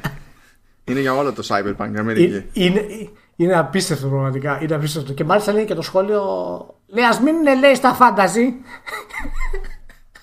ας μην είναι λέει στα σπάτια και στους δράκους. Λέει, αυτά κάνουν καλύτερα. Γιατί και, και η Πολωνία έχει παράδοση στα φάνταση. Γενικά. Ωχ, Θεέ μου Παναγία μου. Τέλος πάντων, είναι, είναι, έγινε ο χαμός η όλη κατάσταση, κλασικές υπερβολές κτλ. Ε, Κλείνοντα το πάντως, φταίει η CD Projekt γιατί έχει δημιουργήσει ε, απαιτήσεις όπως αυτές που είπαμε πριν, ότι θέλουμε πόλεις σε επίπεδο Rockstar, ας πούμε, Red Dead Redemption 2. Οπότε φταίει και αυτή σε κάποιο επίπεδο. Αλλά τα υπόλοιπα όλα για την καταστροφή της βιομηχανίας, για το ότι προδίδουν το κοινό και όλα αυτά. Δηλαδή πραγματικά δεν αντέχω. Δεν μπορώ. Δεν μπορώ άλλο. Δεν μπορώ. Έχω, έχω μεγαλώσει πολύ. Δεν το αντέχω αυτό. Πραγματικά. δεν μπορώ. Δεν μπορώ. Ε, εντάξει. Εντάξει λοιπόν. Να, ε, να κάνω τώρα. Να βάλω ένα ενδιάμεσο. Απλά επειδή το θεωρώ τέλος πάντων σε κάποιο βαθμό έστω ευχάριστο ε, ε, έως και ποριακά ελπιδοφόρο αλλά επειδή έχει να κάνει με την EA δεν μπορώ να κάνω commit σε αυτό που μόλις είπα αλλά τέλος πάντων θα καταλάβεις τι εννοώ ε, περνάει στα, στα χέρια του Ζαμπέλα η DICE τουλάχιστον η DICE LA Δηλαδή είναι όσο, όσο πάει η EA και του δίνει αέρα, του δίνει αέρα, του δίνει αέρα, του δίνει αέρα. Ειδικά του Ζαμπέλα, ας πούμε. Εντάξει, ψάχνει στο Σίβιο κιόλας, έτσι. Ναι, ακόμα και αυτό, αν το ψάχνει όντως με ειλικρίνεια, δηλαδή έχουμε συνειδητοποιήσει ότι πρέπει να βρούμε ένα σωσίβιο, ας κοιτάξουμε αριστερά-δεξιά, να δούμε τι, τι μας μοιάζει, με, τι μας θυμίζει σωσίβιο. Αυτό είναι βελτίωση για την ναι, ναι, όχι, μα ψάχνει να βρει σωσίβιο. Δεν είναι... Φαίνεται αυτό το πράγμα. Ειδικότερα και με, και, με αυτό που είπες τώρα. Και θα μπορούσε να βρει πολύ χειρότερο σωσίβιο από αυτό. Ε, Προφανώς. Όχι, το, ο, ο Ζαμπέλα δεν είναι κανένας άνιωθο. Τουλάχιστον αυτό το, το έχουμε διαπιστώσει τόσα χρόνια. Το αν θα έχει ναι, το ναι. περιθώριο, γιατί εντάξει, το βάζεις κάπου έναν τύπο, δεν πάει να πει ότι μπορεί ξαφνικά να αλλάξει μια προπάρχουσα νοοτροπία με το έτσι θέλω για τη μια στιγμή στην ναι, άλλη. Όχι, όχι, εντάξει, προφανώς. Εντάξει, αλλά είναι σημαντικό ναι. τουλάχιστον να έχεις έναν άνθρωπο που έχει θεωρητικά την ελπίδα να το ξεκινήσει αυτό σαν διαδικασία, ας πούμε. Ναι, ναι. Πάντως είπε η η EA έχει πει ότι θέλει να κάνει στροφή στην ποιότητα πάλι. Το ξαναδήλωσε αυτό. Ναι, θα στο, κάνει- υπενθυμίζω, στο, στο, στο υπενθυμίζω. Είναι, θα, κα- ε, θα κάνει αυτές που είναι 360 μοιρών και θα μπερδευτεί μόνη της μετά. θα, κάνει, θα πέσει κολοτούμπα, θα, θα μπουρδοκλωθεί και θα πέσει κάτω και θα βγάλει το Sims. Εντάξει. και έτσι θα σωθεί. Εντάξει, τι, Ωπα, τι να πω. Πάμε τώρα παρακάτω. Για πάμε παρακάτω. να δούμε Τι... Λοιπόν, θέλω σε πρώτη φάση, έτσι να το πάμε και λίγο σε στάδια και αυτό, να περάσουμε λίγο στη, στη Sony. Γιατί έπαιξε ένα ψηλό τσέρτσιλ Ναι. έτσι, αυτή την, την περίοδο που ήμασταν off. Ξεκινάμε, θα σε ξεκινήσω λίγο πιο μαλάκα. Θέλω να Οκ. μου πεις πρώτον την εντύπωση που σου αφήνει το, το logo του PS5 Ναι. και αμέσως μετά τι έχεις να πεις για τη συζήτηση που γίνεται online για το logo του PS5. Κάτσε περίμενε, πρέπει να στύψω πάρα πολύ για να βγει ζουμί. πρέπει δηλαδή να το στύψω πάρα πολύ. Καταρχάς να πω ότι αυτό που διάβασα ήταν και αυτό που μου άρεσε περισσότερο απ' όλα. Ότι θα έπρεπε να χρησιμοποιήσουν το φόντο του Spider-Man για λόγο. Τα φόντο του Spider-Man κατευθείαν. Αυτό θα Δεν ήταν χρειάζεται. τρολιά, θα έλεγε εντάξει. αυτό, αυτό θα ήταν τρολιά, θα το δεχόμουν, θα ήμουν ο καλύτερος κτλ.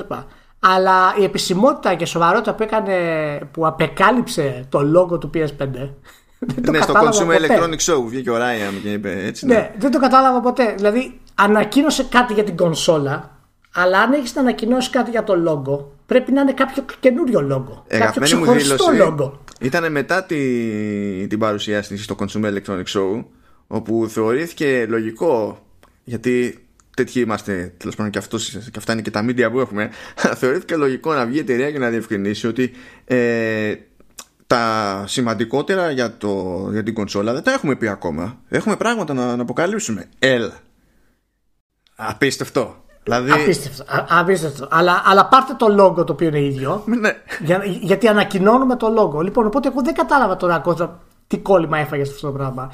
Μου έδωσε εντύπωση, μου, μου έμεινε εντύπωση ότι καθυστερούν πάλι με αυτό το πράγμα. Τι δεν εννοείς έχω καθυστερούν; καμία.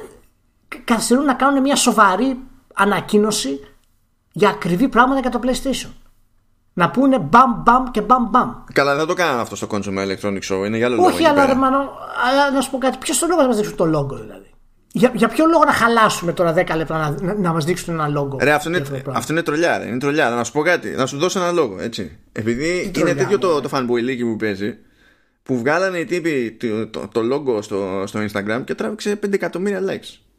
Ναι, εντάξει, οκ, αυτό, ναι, αλλά ξέρεις, αυτό είναι και έμμεσο στην ουσία. Τραβάει γιατί περιμένουν όλοι να δουν κάτι για την κονσόλα. Ναι, ναι, Υ- ναι. Υπάρχει Και τα ξέρεις, η, εκμεταλλεύεται. ανάγκη, η ανάγκη για το PlayStation 5 κτλ. Απλά σαν εταιρεία, δηλαδή το καταλαβαίνω ότι κάνεις αυτό το, το build-up ε, για την κονσόλα κτλ. Αλλά εμένα δεν μου φαίνεται build-up πλέον. Δηλαδή δεν αισθάνομαι ότι μου έχει δώσει τροφή για κάτι ώστε να περιμένω την επόμενη Συγγνώμη, ανακοίνωση. γιατί δεν είναι build-up. Δεν έβγαλε το περιφερειακό, το, το back button attachment, φοβερή ονομασία. Το- ναι, δηλαδή, για το τα- τα DualShock είχαμε- 4 που μετά, είδαμε μετά στο patent ότι κάτι τέτοιο πάει να κάνει για το DualShock 5. Τα είχαμε, ας πούμε. μπράβο, τα είχαμε ξανασυζητήσει αυτά τα πράγματα. Δηλαδή έχει αυτά τα περίεργα μικρά. Έχει την ανακοίνωση του logo. Έχει τις ανακοινώσεις που βγαίνουν από το. Ξέχασα το περιοδικό τώρα. Που έγινε η, η πρώτη επίσημη πρόταση. Α, το, στην το συνέντευξη Wired. του- Το Wired. Και η πρώτη Ναι. και η δεύτερη. Ναι, το οποίο, οκ, εντάξει. Ε, δεν μας έχεις πει κάτι φοβερό. Είναι πολύ low key.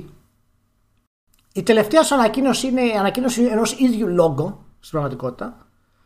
Και μετά υπάρχει και το επόμενο που θα πούμε για την αποχώρησή της από την, από την καινούργια E3. Η συζήτηση, η συζήτηση, η συζήτηση τώρα για το, για το logo στο, στο ίντερνετ, δηλαδή. Δεν ξέρω πραγματικά, δεν ξέρω τι να πω. Δεν ξέρω τι να πω. Εν τω μεταξύ, αν με ρωτάγανε έτσι, τι νομίζω για το logo. Και δεν είναι ότι δεν έχω απάντηση. Απλά ε, ε, δεν έχω απάντηση που να εντάσσεται στη συζήτηση που προσπαθούσαν να κάνουν ε, εκείνοι που με ρωτούσαν για το logo.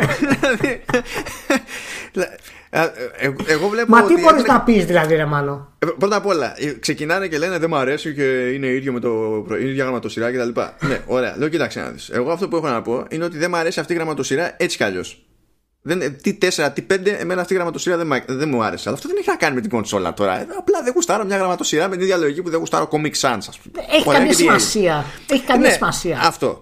Το μόνο άλλο έτσι που μπορώ να πω εγώ σαν εξτραδάκι που είναι αίσθηση, δηλαδή τελείως θεωρία, ρε παιδί μου, είναι, ξέρεις ότι όταν κρατάς ακόμα και σε αυτό το επίπεδο τη γνωστή τη γραμμή μου δίνεις ναι. άλλη, άλλο ένα έτσι πατηματάκι να υποθέσω κάτι που έτσι κι αλλιώς το έχουμε ξανασυζητήσει και το έχω πει ότι αυτή είναι η εντύπωσή μου γενικότερα για τη, για τη Sony και ότι έχει λογική να το κάνει αυτό το πράγμα ότι όσο μπορεί πάει για το πιο γνώριμο και το πιο ασφαλές Δεν θέλει, δηλαδή είναι σαν να μην θέλει να μπερδέψει καθόλου κανέναν και ταυτόχρονα με αυτό το drip feeding που είναι το να ένα logo, να ένα άρθρο στο Wired κτλ. Και, και ακόμα και το είμαι εκτός PC3 και ό,τι να είναι ελέγχει στην ουσία τη, την πληροφορία και κάνει και επίδειξη δύναμης στο στείλω ότι όταν εγώ μιλάω όλοι ασχολούνται με την πάρτη μου. Και φυσικά είναι πιο εύκολο να το κάνω αυτό το πράγμα άμα δεν είναι σε ένα μέρος που φωνάζουν όλοι.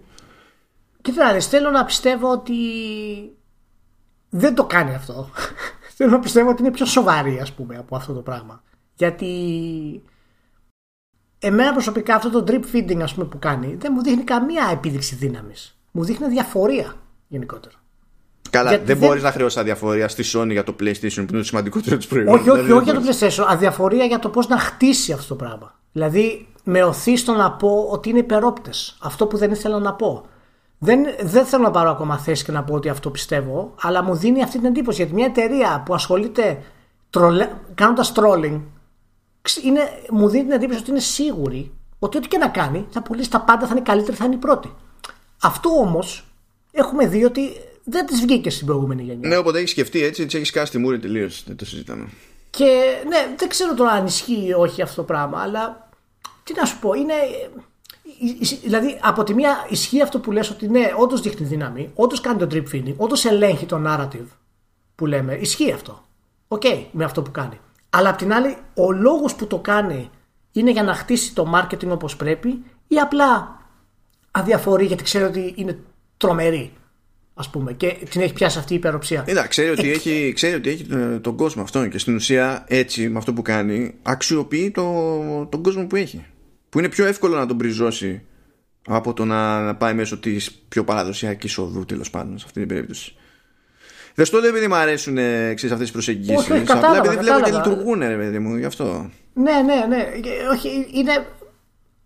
Το ίδιο είχαμε πει, αν θυμάσαι, αυτό το hype γινόταν και με το Cell Καλά, εκεί πέρα είχαν. Εντάξει, εκεί είχαν σκιστεί. Είχαμε στο, ξεφύγει, ας πούμε. είχαμε ξεφύγει στο Hype, είχε, είχε φτάσει σε άλλα επίπεδα. Και ε, εν τέλει, όλο αυτό το concept του Cell και όλο αυτό το πούλημα και όλο αυτό και η τιμή και τα λοιπά ήταν μέρος της υπεροψίας της Sony ότι ό,τι και να κάνουμε θα πουλήσουμε, ας πούμε. Έχω μια εντύπωση ότι το κάνει αυτό και τώρα, αλλά δεν μπορώ να αρνηθώ και το ανάποδο που λες ότι είναι low key. Είναι σαν να τα κάνει ταυτόχρονα και τα δύο στα μάτια μου εμένα. Εντάξει, η μεγαλύτερη φιδιά που είπε είναι ότι θα συμμετέχουμε, λέει, σε, θα συμμετάσχουμε σε χιλιάδες consumer events. Είναι η πιο άκυρη δήλωση. Ναι, τι σημαίνει αυτό, πόσα consumer events υπάρχουν. Αυτό δεν σημαίνει τίποτα, γιατί στην ουσία αυτό που λέει είναι ότι θα συνεχίσει να κάνει αυτό που κάνει έτσι κι αλλιώς. Γι' αυτό μιλάει για χιλιάδες consumer events σε πάρα πολλές χώρες. Για να σου πω σε τι μεταφράζεται αυτό. Έτσι. Θα, θα πάω τώρα, γιατί τώρα είναι Παρασκευή, έτσι, αύριο ημέρα Σάββατο, πριν θα, θα έχει τελειώσει τέλος πάντων όταν θα βγει το επεισόδιο αλλά υποτίθεται ότι τώρα παίζει εδώ στο, στο Φάληρο το, το χειμερινό το Gameathlon θα πάω εκεί και θα έχει στήσιμο η Sony για το PlayStation αυτό θεωρείται συμμετοχή στο consumer event το ότι θα έχει φέρει τα, κλασικά τα, τέτοια, τις ρόδες με το Grand Turismo για αυτά που γίνουν πάντα σε όλα αυτά τα, τα events τουλάχιστον στην Ελλάδα και θα είναι ένα στήσιμο PlayStation. Αυτό θεωρείται συμμετοχή σε consumer event. Μόνο έτσι βγαίνουν χιλιάδες τα consumer events στα οποία θα συμμετάσχει η Sony μέσα στο 2020. Ναι, ναι, ναι. Δεν ξέρω, δεν ξέρω. Είναι κάτι το οποίο πραγματικά θα το δούμε αυτό που πάει στην πορεία. Εγώ κρατάω μια πισινή για την όλη στροφή αυτής της Sony. Ε, η αλήθεια είναι ότι αν θες να προχωρήσουμε στο επόμενο για την E3. Βασικά, ε, ένα, ένα, ένα κλικ. Επειδή ναι. ε, κολλάει και με κάτι που είπες, παρότι είναι άλλο θέμα που δεν θέλει φοβερή, φοβερό σχολιασμό αυτή τη στιγμή, αλλά αυτό που σε μπερδεύει, που από τη μία σου φαίνεται να κάνει επίδειξη δύναμης. Απ' την άλλη, σου φαίνεται να, να αποφεύγει, ξέρω εγώ, καταστάσεις και και και. Και έχεις τώρα την αναφορά που δεν, είναι, δεν έχει επιβεβαιωθεί έτσι. Αλλά υποτίθεται ότι είναι σύμφωνα με το ρεπορτάζ του Στράιερ στο, στο Κοτάκου. Που κάνει λόγο για μεταφορά του Horizon και όχι μόνο ναι. στο PC. Ναι. Που όταν το κάνει αυτό η Microsoft, ξέρεις γιατί το κάνει. Γιατί το έχει, δηλαδή σου έχει δώσει μια εξήγηση πολύ συγκεκριμένη εδώ και χρόνια. Τι ξέρεις. Στην περίπτωση της Sony, δεν ξέρεις γιατί το κάνει δεν ξέρεις γιατί θα επιλέξει να το κάνει με αυτόν τον τίτλο με αυτή τη χρονοκαθυστέρηση αν αυτή η χρονοκαθυστέρηση είναι ενδεικτική μιας νέας πολιτικής που θα συντηρηθεί με χρονοκαθυστέρηση ή όχι, και ποιο είναι το όλο το υπόλοιπο ρημάδι πλάνο από τη στιγμή που η Sony έχει πολύ μεγαλύτερο συμφέρον να προσπαθεί να σπρώχνει το δικό της το σύστημα αντί για τη Microsoft που προσπαθεί να σπρώχνει το δικό της οικοσύστημα. Ε, είναι, είναι, είναι συζήτηση τώρα αυτό γιατί ξεκίνησε η συζήτηση αυτή με το Death Stranding Ιστορικά βέβαια η Sony βγάζει παιχνίδια της στο PC, έτσι. Όχι ίσως με τον ίδιο τόσο μεγάλο όσο, βγαίνουν, όσο έχουν ακουστεί τώρα. Αλλά ξεκίνησε η συζήτηση με το Death Stranding και υποθέσαμε πάνω κάτω ότι αυτό ήταν μέρος της συμφωνίας στην ουσία. Ναι, και συν της άλλης, αυτό είναι συμπαραγωγή. Δεν είναι όλο τελείως παραγωγή Sony. Ενώ το Horizon είναι τελείως παραγωγή Sony. Ναι, ναι, ναι, ναι. Απλά ξέρεις, έγινε διαδικασία η συζήτηση ότι ξέρεις, είχε χρησιμοποιήσει μηχανή, ας πούμε, της Sony και όλα αυτά τα πράγματα και της Gorilla και ιστορίες από εδώ και από εκεί. Και πώς γίνεται να βγεις σε PC, όλες αυτές τι χαζομάρες που λένε τα fanboys. Αλλά η κίνηση που κάνει το Horizon Zero Dawn θέλει ψάξιμο. Εγώ δεν τη θεωρώ ιδιαίτερα σπασμωδική. Τη θεωρώ πραγματικά ότι δοκιμάζει κάτι. Δοκιμάζει κάποια νερά αυτή τη στιγμή. Ναι, ε, εγώ αναρωτιέμαι όμως τι υποτίθεται δοκιμάζει με τη συγκεκριμένη ναι, επιλογή και το συγκεκριμένο timing. Αυτό είναι που δεν καταλαβαίνω. Ε, εγώ πιστεύω ότι είναι για αυτούς κάτι ασφαλές να το κάνουν. Το Horizon Zero Dawn είναι όντως από τους πιο ενδιαφέροντες τίτλους για να μπορέσεις να βγάλεις. Ναι, αυτό ισχύει. Ε, από τη Sony. Και προφανώς η μετάβαση στο PC έτσι και γίνει μάλλον είναι σχετικά πιο εύκολη από άλλους τίτλους λόγω της μηχανής. Υποθέτω τώρα φυσικά, δεν, δεν υπάρχει κάποια ανακοίνωση για κάτι τέτοιο. Αλλά κάτι δοκιμάζει μέσα σε αυτό το πράγμα. Ίσως, ίσως αυτό το άνοιγμα που κάνει γενικά, δηλαδή πλέον που φαίνεται ότι η εταιρεία είναι PlayStation εταιρεία, θέλει να ανοίξει λίγο το, το brand περισσότερο. Το πιο, ασφαλέ, το πιο ασφαλές μονοπάτι είναι να το πάει στο PC βέβαια. Και, και άλλες ιαπωνικές εταιρείες το έχουν κάνει φυσικά. Αν θυμάσαι παλιότερα λέγαμε απίστευτο που η Ιαπωνική εταιρεία κυκλοφόρησε κάτι σε PC. Τώρα είναι μέρος της πολιτικής τους αυτό το πράγμα. Δηλαδή έχουμε παιχνίδια σαν τον ερωτώματα να βγαίνουν σε PC. Αυτό ναι, δεν τα φαντάζομαι πριν 15 χρόνια. Έτσι. Οι, οι Ιάπωνες δεν το είχαν με τα PC ports και είχαν, είχαν μάθει τελείως αλλιώς. Και σε αυτή τη γενιά με PS4 και Xbox One που πλέον αρχιτεκτονικές ήταν ε, μία ή άλλη ναι. Τους πήρε χρόνια για να φτάσουν να ρολάρουν και ακόμη και τώρα βγάζουν σημαντικές τους κυκλοφορίες όχι απαραίτητα την ίδια μέρα και εδώ και εκεί. Τρώνε κάτι καθυστερήσεις, ξέρω εγώ, για εκδόση του PC και τέτοια. Ακόμη προσπαθούν να ρολάρουν. Αλλά ότι το έχουν στο πρόγραμμα πλέον το PC οι Ιάπωνε, ναι, το έχουν πολύ περισσότερο. Ε, ίσως αυτό είναι μια έτσι, θεωρία ας πούμε, για, το, για αυτό που κάνει η Sony. Από την άλλη, ίσως μπορεί να είναι και ένας δούρειος ίππος για να τραβήξουν κοινό. Και θα μου πεις βέβαια, ο PCάς είναι PCάς. Οκ. Okay. Αλλά εάν βγάλει μια κονσόλα η οποία πραγματικά θα είναι πολύ δυνατή πλέον για τα παιχνίδια που είναι να βγάλει και επεξεργαστεί φοβερό και γραφικά κτλ. Και, και δούνε κάτι τέτοια παιχνίδια και αυτός ο PCάς που παίξει, ας πούμε, το Horizon Zero Dawn, βγάλει το sequel, η Sony αποκλειστικό μετά στο PlayStation 5, ίσως ευελπιστεί να τραβήξει κόσμο; Αυτό μπορεί να πιάσει α, σε πρώτη φάση, αλλά άμα γίνει σύστημα, απλά θα τσαντήσει κόσμο. Ναι, όχι, ναι, είναι, είναι, είναι, είναι περίεργη ισορροπία αυτή. Γιατί αν πιάσεις σε πρώτη βάση και φέρεις κόσμο από εκεί, έτσι και το ξανακάνει η Sony, θα προβληματίσεις τον κόσμο που είναι στο PlayStation με την όλη κατάσταση. Οπότε είναι, είναι λίγο ομιχλώδες το τι πάει να κάνει με αυτό το πράγμα. Εγώ φυσικά είμαι υπέρ, δεν έχω κανένα θέμα. Δεν, δεν πιστεύω στην ιδέα ότι, ότι το PC ε, θα, θα πάρει πωλήσεις από κάποιο exclusive ας πούμε του PlayStation κτλ. Και, και Εντάξει, φυσικά μιλάμε για όταν κυκλοφορεί ένα παιχνίδι μετά από ένα-ενάμιση χρόνο, έτσι. Δεν μιλάμε να βγάζει αποκλειστικό και να υπάρχει και στο PC ταυτόχρονα. Αυτό θα είναι πρόβλημα. Ε, θα είναι, Αλλά... θα είναι όμως πρόβλημα. Θα είναι, γιατί αυτό το βλέπουμε να συμβαίνει και θα συνεχίσει να συμβαίνει το ίδιο επιθετικά με τη, με τη Microsoft. Και δεν άλλαξε η μοίρα του Xbox. Θα μου πεις ποια, ποια η μοίρα του Xbox. Ναι, ούτε χειροτέρευσε ούτε βελτιώθηκε η μοίρα του Xbox. Είναι, το πρόβλημά της είναι άλλο. Ναι, είναι συζήτηση αυτό. Είναι συζήτηση. Εγώ πιστεύω ότι εάν, εάν η Microsoft η Microsoft έχει λίγο διαφορετικό έτσι concept από τη Sony πλέον σε αυτό το πράγμα. Η Microsoft θέλει να ανοίξει το brand του Xbox, να το κάνει Xbox Digital. Ναι, ξεκάθαρα. Και απλά να σου δίνει τρόπους να μπαίνεις να παίζεις τα παιχνίδια. Είτε κονσόλα, είτε είναι PC, είτε είναι streaming, δεν έχει σημασία. Η Sony φαίνεται ακόμα λίγο έτσι πιο εγκλωβισμένοι με, με την καλή έννοια τέλος πάντων στο hardware, στο PlayStation, σε αυτό το πράγμα. Οπότε θα καταλάβω περισσότερο ότι η Microsoft αυτή τη στιγμή, αν μου πει ότι παιδιά, παίξτε τα παιχνίδια μας, είναι PC, βγαίνουν τα exclusives και στο Xbox ταυτόχρονα. Αλλά αν μου πει η Sony ότι παιδιά, το, το επόμενο God of War βγαίνει σε εμάς και στο PC ταυτόχρονα, αυτό έχει θέμα συζήτηση. Είναι για συζήτηση αυτό. Γενικά. Αν το κάνει. Γιατί δεν, είναι, δεν έχει φτιάξει κάποιο οικοσύστημα για να το δικαιολογήσεις. Μα γι' αυτό έχω την απορία. Γιατί η Microsoft, γι' αυτό είπα στην αρχή ότι ξέρουμε ποια είναι η ναι, λογική ναι. της Microsoft. Η Sony δεν έχει χτίσει κάποια λογική. Κάπως θα πρέπει να το χτίσει αυτό το πράγμα, έστω και. Ξέρεις ναι. τώρα με αφορμή μια πρώτη κίνηση τέτοια, ρε παιδί μου. Δεν αρκεί να βγει και να πει θα βγάλουμε το παιχνίδι εκεί. Αν το βγει και το πει ξερά, ξέρω εγώ, και απλά γίνει, ε, δεν θα είναι. Ζημιά θα κάνει.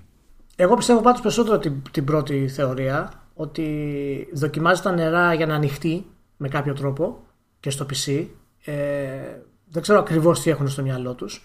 Περισσότερο από τη θεωρία να τραβήξει κόσμο από το PC. Γιατί δεν είναι ότι λείπει το κοινό Όχι. της Sony. Ε, οπότε νομίζω ότι το πρώτο μπορεί να το κάνει να δοκιμάσει τα νερά.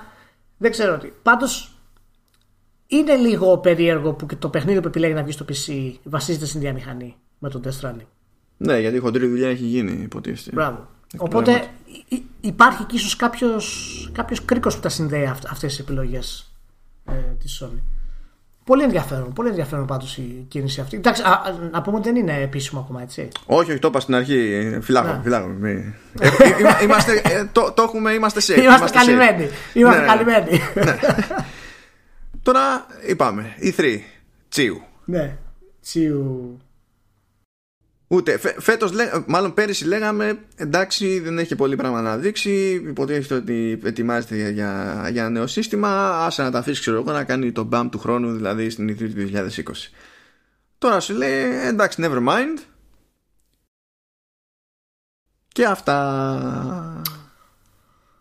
Ε, πώς, πώς, πώς, πώς, πώς σου κάτσε όταν το, όταν το είδες γενικά; Ε, πολύ περίεργο παρότι δεν είναι η πρώτη φορά που καινούργια κονσόλα ε, μένει εκτός E3 από άποψη ξέρεις, ουσιοδούς, ουσιώδους παρουσίασης πριν το λανσάρισμα. Δηλαδή αυτό έγινε και με το ναι. Switch.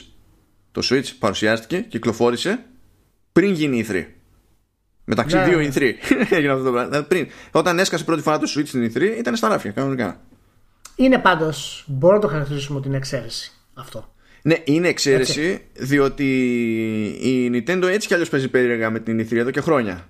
Οπότε όταν σου κάνει ένα τέτοιο, δεν μένεις και τελείως έκπληκτος. Ενώ η Sony, ε, με εξαίρεση το περσινό, ας πούμε, φαινόμενο, την περσινή περίπτωση, ξέρεις ότι όταν σκάει, σκάει και το, και το ζει και θα κρατήσει πάντα το τελευταίο time slot. Ε, το, το, το, για να το κάνουμε βραδινή παρουσίαση να το κάνουμε event. Και αφού έχετε δει όλους τους άλλους καλά συνήθως την επόμενη μέρα και η Nintendo αλλά ήταν ξέρω εγώ έτοιμο βίντεο. Εντάξει οκ okay, αλλά το παίρνανε ρε παιδί μου πιο, ως πιο υπερπαραγωγή το πράγμα. Ναι. Και δεν είναι ίσως να σκέφτονται και το εξής ότι αποκλείεται να μην ασχοληθεί ο κόσμος από σπόντα με το, με το PlayStation 5 στην E3. Από την άποψη ότι θα βγαίνουν publishers και θα ανακοινώνουν τίτλους. Δηλαδή δεν είναι ότι άμα δεν είναι η Sony στην E3 δεν θα ακουστεί το PS5. Είναι αδύνατο. Είναι απλά αδύνατο. Έχεις, έχεις κάποια εξήγηση έτσι που να έχει ας πούμε να, δώσουμε κάποια πρακτική ας πούμε βαρύτητα στην επιλογή αυτή; Να πούμε ότι το έκανε για αυτό το λόγο; Έχεις σκεφτεί κάτι; Εμένα αυτή η κίνηση περισσότερο είναι που μου δημιουργεί τη, την ανησυχία ότι έχει αρχίσει να παίρνει πάλι ψηλά τον αμάνε.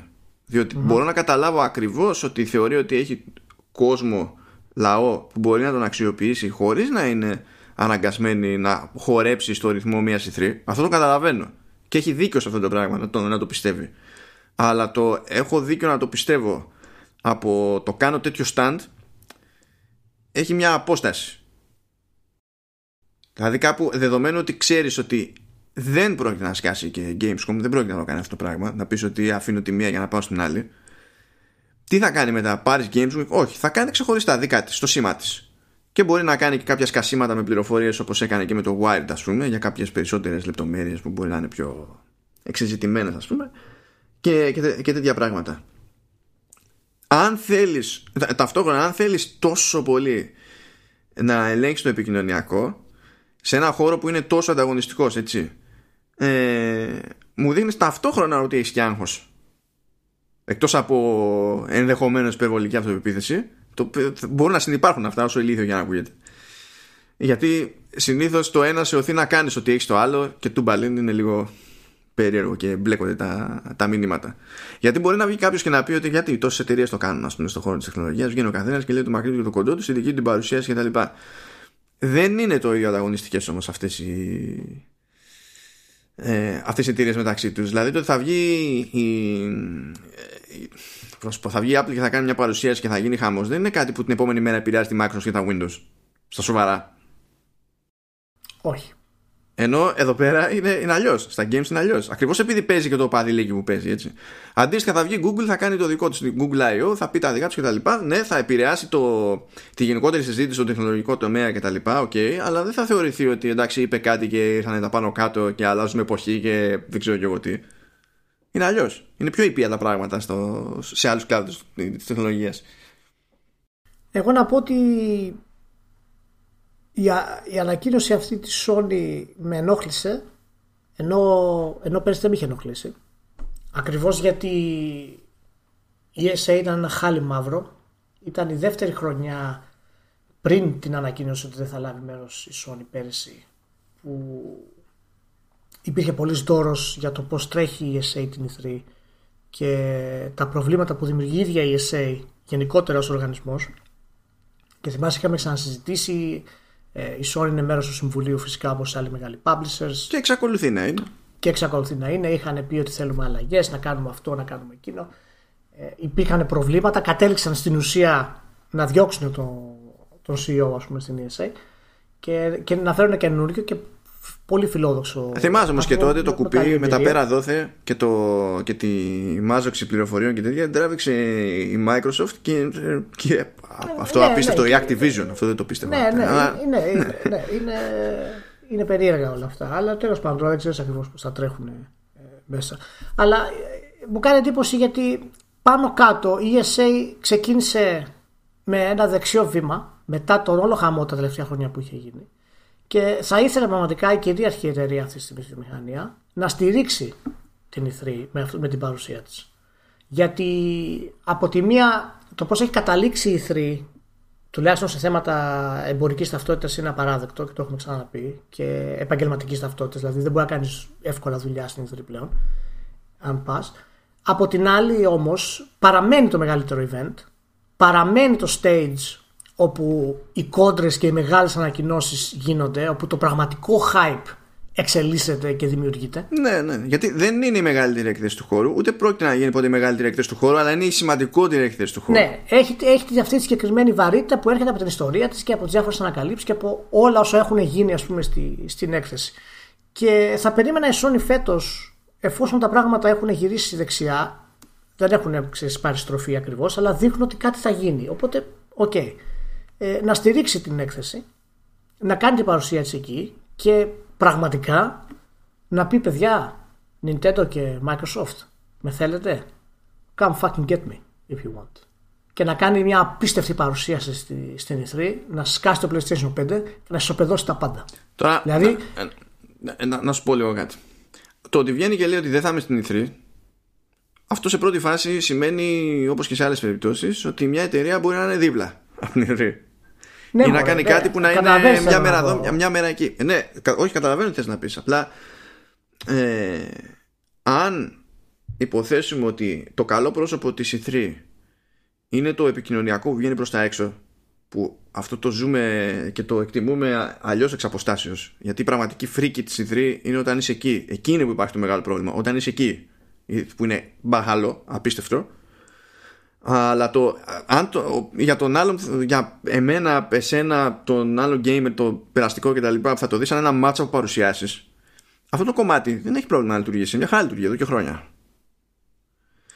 Αν αυτό πιστεύει και η Sony και αδιαφορεί ε, για το τι θα γίνεται στο χώρο της E3 και δεν την ενδιαφέρει ούτε το καινούριο concept καθόλου το να πει ότι εγώ στην τελική κανονίζω πάνω σε αυτές τις μέρες μια παρουσίαση και κάνω τα κουμάντα μου και γλιτώνω και τα φράγκα από το να είμαι μέσα στην έκθεση και να πληρώνω και να τυχάτε για το τετραγωνικό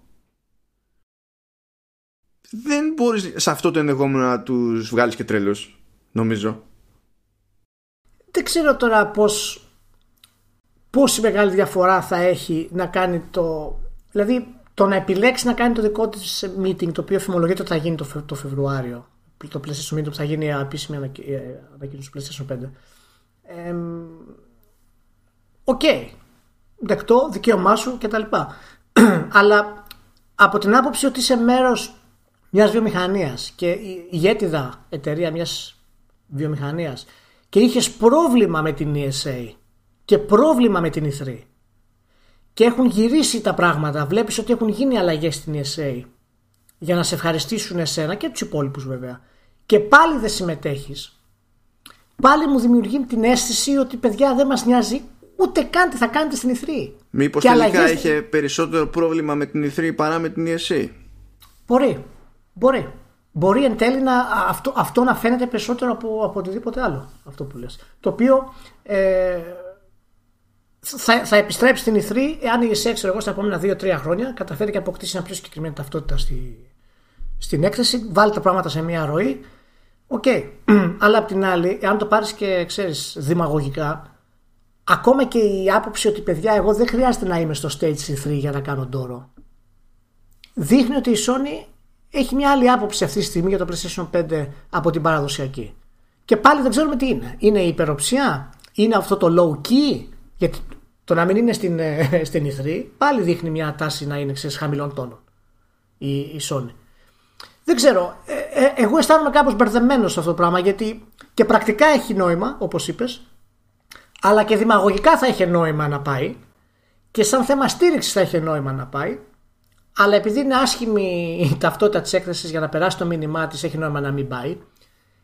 Δεν ξέρω τι να σου πω. Είναι, δηλαδή, θα ήταν μεγάλο πρόβλημα, πιστεύεις, να ανακοινώσει το PlayStation 5 τον επόμενο μήνα στο PlayStation Meeting και μετά στην E3 να κάνει μια υπερπαρουσιάρα με τις αναλύσεις και τα τρέιλερ της, τα αποκλειστικά και να ισοπεδώσει τα πάντα. Μα δηλαδή... και τώρα μπορεί να το κάνει γιατί οι παρουσιάσεις που κάνει δεν γίνονται μέσα στο LA Expo, μέσα στο ίδιο το εκθεσιακό, είναι ξεχωριστό έξοδο έτσι κι αλλιώς. Δηλαδή αυτό το κομμάτι μπορεί να το κάνει και να, τυπικά να είναι εκτός η 3, ολόκληρη εταιρεία. Ναι, ναι, αλλά δεν θα το κάνει όμως. Ε, εντάξει, αυτό. δεν το ξέρω.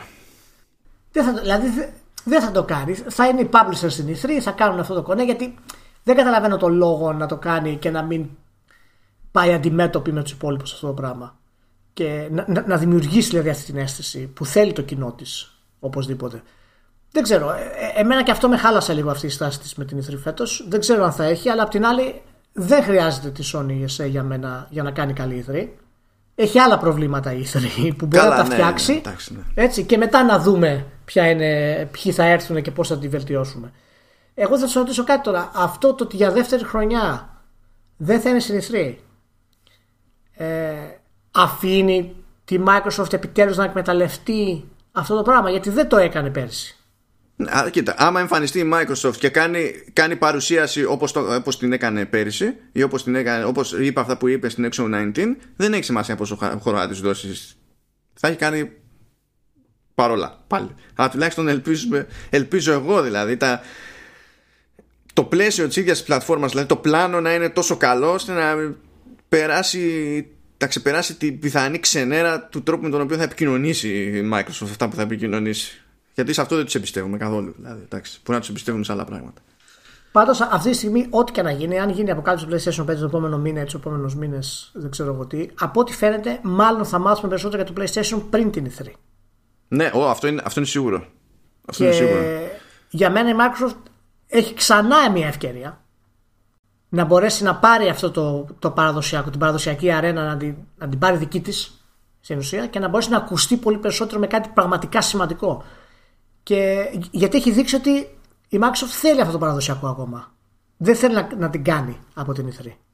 Όχι, όχι Οπότε δεν θέλει ακόμα. είναι μία ακόμα ευκαιρία για αυτό το πράγμα για τη Microsoft που εγώ εύχομαι να την εκμεταλλευτεί δεδομένου ότι η Sony τους επόμενους μήνες θα σκάσει με το PlayStation με, με περισσότερες λεπτομέρειες και θα καταλαβαίνεις τι έχει να γίνει.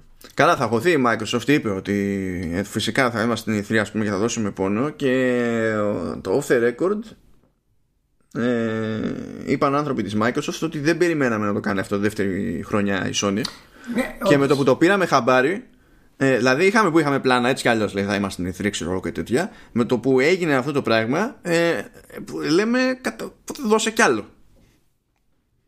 Αλλά το σε τι μεταφράζεται αυτό το κι άλλο, εντάξει θα το δούμε. Ε, και μιας και περνάμε έτσι όμορφα και ωραία στα της Microsoft. ε, νομίζω και αυτό πιστεύω ότι θα φανεί και τους επόμενους μήνες καθώς θα εξηγεί κάθε εταιρεία την αντίληψή της για το τι εστί νέα γενιά πλέον. Ναι, ναι. Ε, νομίζω ότι η χοντρή μάχη θα είναι σε αυτές τις δύο προσεγγίσεις και δεν θα είναι ούτε σε specs ούτε καλά σε games θα είναι με την ίδια λογική που ήταν πάντα και θα είναι πάντα αλλά νομίζω ότι τώρα πάμε και σε μια εποχή όπου θα υπάρχει ιδεολογική διαφορά στα αλήθεια όμως αυτή τη φορά. Η Sony έχει πει πολλάκις ότι θέλει εντός αγωγικών έτσι όπως το έχει ορίσει εκείνη ε, θέλει να συνεχίσει να υπάρχει clean break μεταξύ γενεών ε, οπότε το, το σκεπτικό είναι ότι θα σκάσει μια νέα κονσόλα και θα υπάρχουν τίτλοι που θα βγαίνουν είτε μόνο είτε κυρίως για την καινούργια αυτή κονσόλα ώστε να σπρώξουμε το, την εγκατεστημένη βάση κτλ. Mm. Τουλάχιστον μέχρι να ακούσουμε ότι άλλαξε γνώμη αν έχει αλλάξει γνώμη σε οποιοδήποτε επίπεδο. Ε, και απ' την άλλη έχουμε τη Microsoft που και αυτό τώρα ξεκίνησε ένα debate το οποίο ήταν γελίο γιατί δεν κατάλαβε κανένας τίποτα. Ε, λέει ότι τουλάχιστον για τα επόμενα χρόνια κάθε δική μας παραγωγή θα βγαίνει. Θα φροντίσουμε να τρέχει σε Xbox One S. Στην Xbox One Xbox One X και το, και το Xbox Series X. Και ότι δεν θα μπούμε στη διαδικασία με το καλημέρα να έχουμε τίτλους που θα είναι κράχτες καθαρά και μόνο για το, για το Series X. Γιατί okay. θέλουμε κάποιος που έχει και προηγούμενο Xbox τέλος πάντων να πει ότι εντάξει, εγώ μπορώ να πάρω το καινούργιο το παιχνίδι. Άμα αλλάξω uh-huh. κονσόλα, ξέρω ότι θα λειτουργεί και θα λειτουργεί καλύτερα ή δεν ξέρω και εγώ τι. Αυτό τώρα, εκτός ότι είναι τελείως διαφορετική προσέγγιση για το πώς πρόχνει στη μετάβαση, πώς πώς οθείς μάλλον τον κόσμο σε μετάβαση από τη μία γενιά hardware στην άλλη γενιά hardware, είναι προφανώς debate για το τι σημαίνει αυτό για την ανάπτυξη των τίτλων. Ε, και έτσι λοιπόν από τη μία η Sony Απ' την άλλη η Microsoft με τελείως διαφορετικές προσεγγίσεις. Για να δώσω λίγο γεύση λίγο στο... γιατί είναι και λογικό να είναι ταγμένος ο καθένας θεωρητικά τέλος πάντων σε διαφορετική νοοτροπία. Ε, κάτι που ψηλοπροέκυψε δεν είναι επιβεβαιωμένο βέβαια ε, για το chipset του, του PS5 δείχνει ότι ενδεχομένως να υιοθετηθεί μια προσέγγιση σαν αυτή του PS4 Pro όπου όταν βάζεις υποτίθεται ένα παιχνίδι που δεν έχει υποστήριξη για PS4 Pro ναι. απενεργοποιούνται κάποια κλάστερες από το chipset ώστε το chipset αυτό να πέσει στην ουσία στο βεληνικές του στάνταρ PS4 ναι. για να πετύχει έτσι ε, καλύτερη συμβατότητα χωρίς να παίξει περισσότερο πέδεμα. Αυτό φυσικά σημαίνει ότι δεν αξιοποιείται επιπλέον ισχύς σε εκείνη την περίπτωση για να γίνει κάτι καλύτερο για το παιχνίδι. Θα πει κάποιος, μα, μα, boost mode. Ναι, ήρθε κατόπιν εορτής, δεν κάνει θαύματα και σε ορισμένες περιπτώσεις μπαγκάρει κιόλας. Δεν είναι τώρα λύση της προκοπής το boost mode έτσι όπως είναι μόνο του. Εκτός αν έχει κάνει κάποιο μαγικό στην επόμενη δόση, στην επόμενη προσπάθεια η, η Sony. Και απ' την άλλη, έχουμε τη Microsoft που Πιστεύω ότι είναι δύσκολο να διαχειριστεί ένα τέτοιο πράγμα χωρίς να επηρεάζει το game design για πάρα πολλούς λόγους και μόνο που από τη μία, στη μία μπάντα έχουμε. Είναι αδύνατο. Είναι έχουμε, αδύνατο. έχουμε ναι, σκληρό ναι. δίσκο μαγνητικό για την άλλη έχουμε ζεστή. Δεν είναι normal αυτά τα πράγματα. Μην το ωρεοποιήσει. Όχι, δεν πάω να το ωρεοποιήσω. Απλά θέλω να σου πω ότι αυτό που ε, ταυτόχρονα για τέτοιου είδους βάσανα έχει καλύτερο skill set η Microsoft. Ναι, δεν πιστεύω ότι έχει skill set που θα, θα της επιτρέψει να διαγράψει αυτό το, το, το πρόβλημα αλλά πιστεύω ότι μπορεί να το αντιμετωπίσει καλύτερα από ότι θα το αντιμετώπιζε μια Sony σε αυτή την περίπτωση, ας πούμε. Κοίτα, εντάξει. Ε, ε, ε, εμένα την άποψή μου την ξέρεις για το διαφορετικά σκοτσόλε και ένα αυτό κτλ. Δεν πιστεύω, δεν μου αρέσει αυτό το μοντέλο γενικά, δεν το γουστάρω. Δεν πιστεύω ότι έχει κάποιο νόημα η έννοια ότι θα βγει καινούργια κονσόλα και πρέπει να προσέχουμε να παίζουν και οι προηγούμενοι με κάποιο τρόπο. Όχι. Εγώ, εγώ δεν συμφωνώ σε αυτό το πράγμα. Ε, ε, μια εταιρεία όταν βγάζει ένα νέο μηχάνημα για να μπορέσει να το στηρίξει όπως πρέπει, πρέπει να το υποστηρίξει ολοκληρωτικά.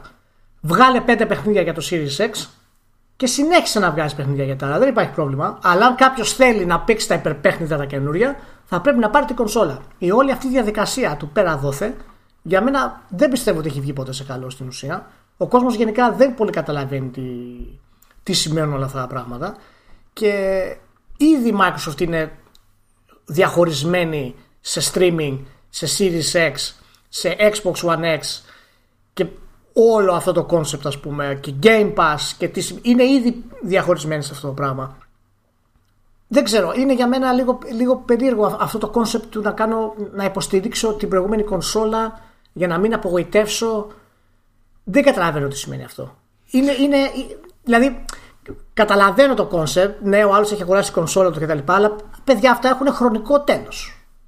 Κάποια στιγμή σταματάς την κονσόλα σου να λειτουργεί. Δυστυχώς είναι μέρος, είναι πραγματικότητα.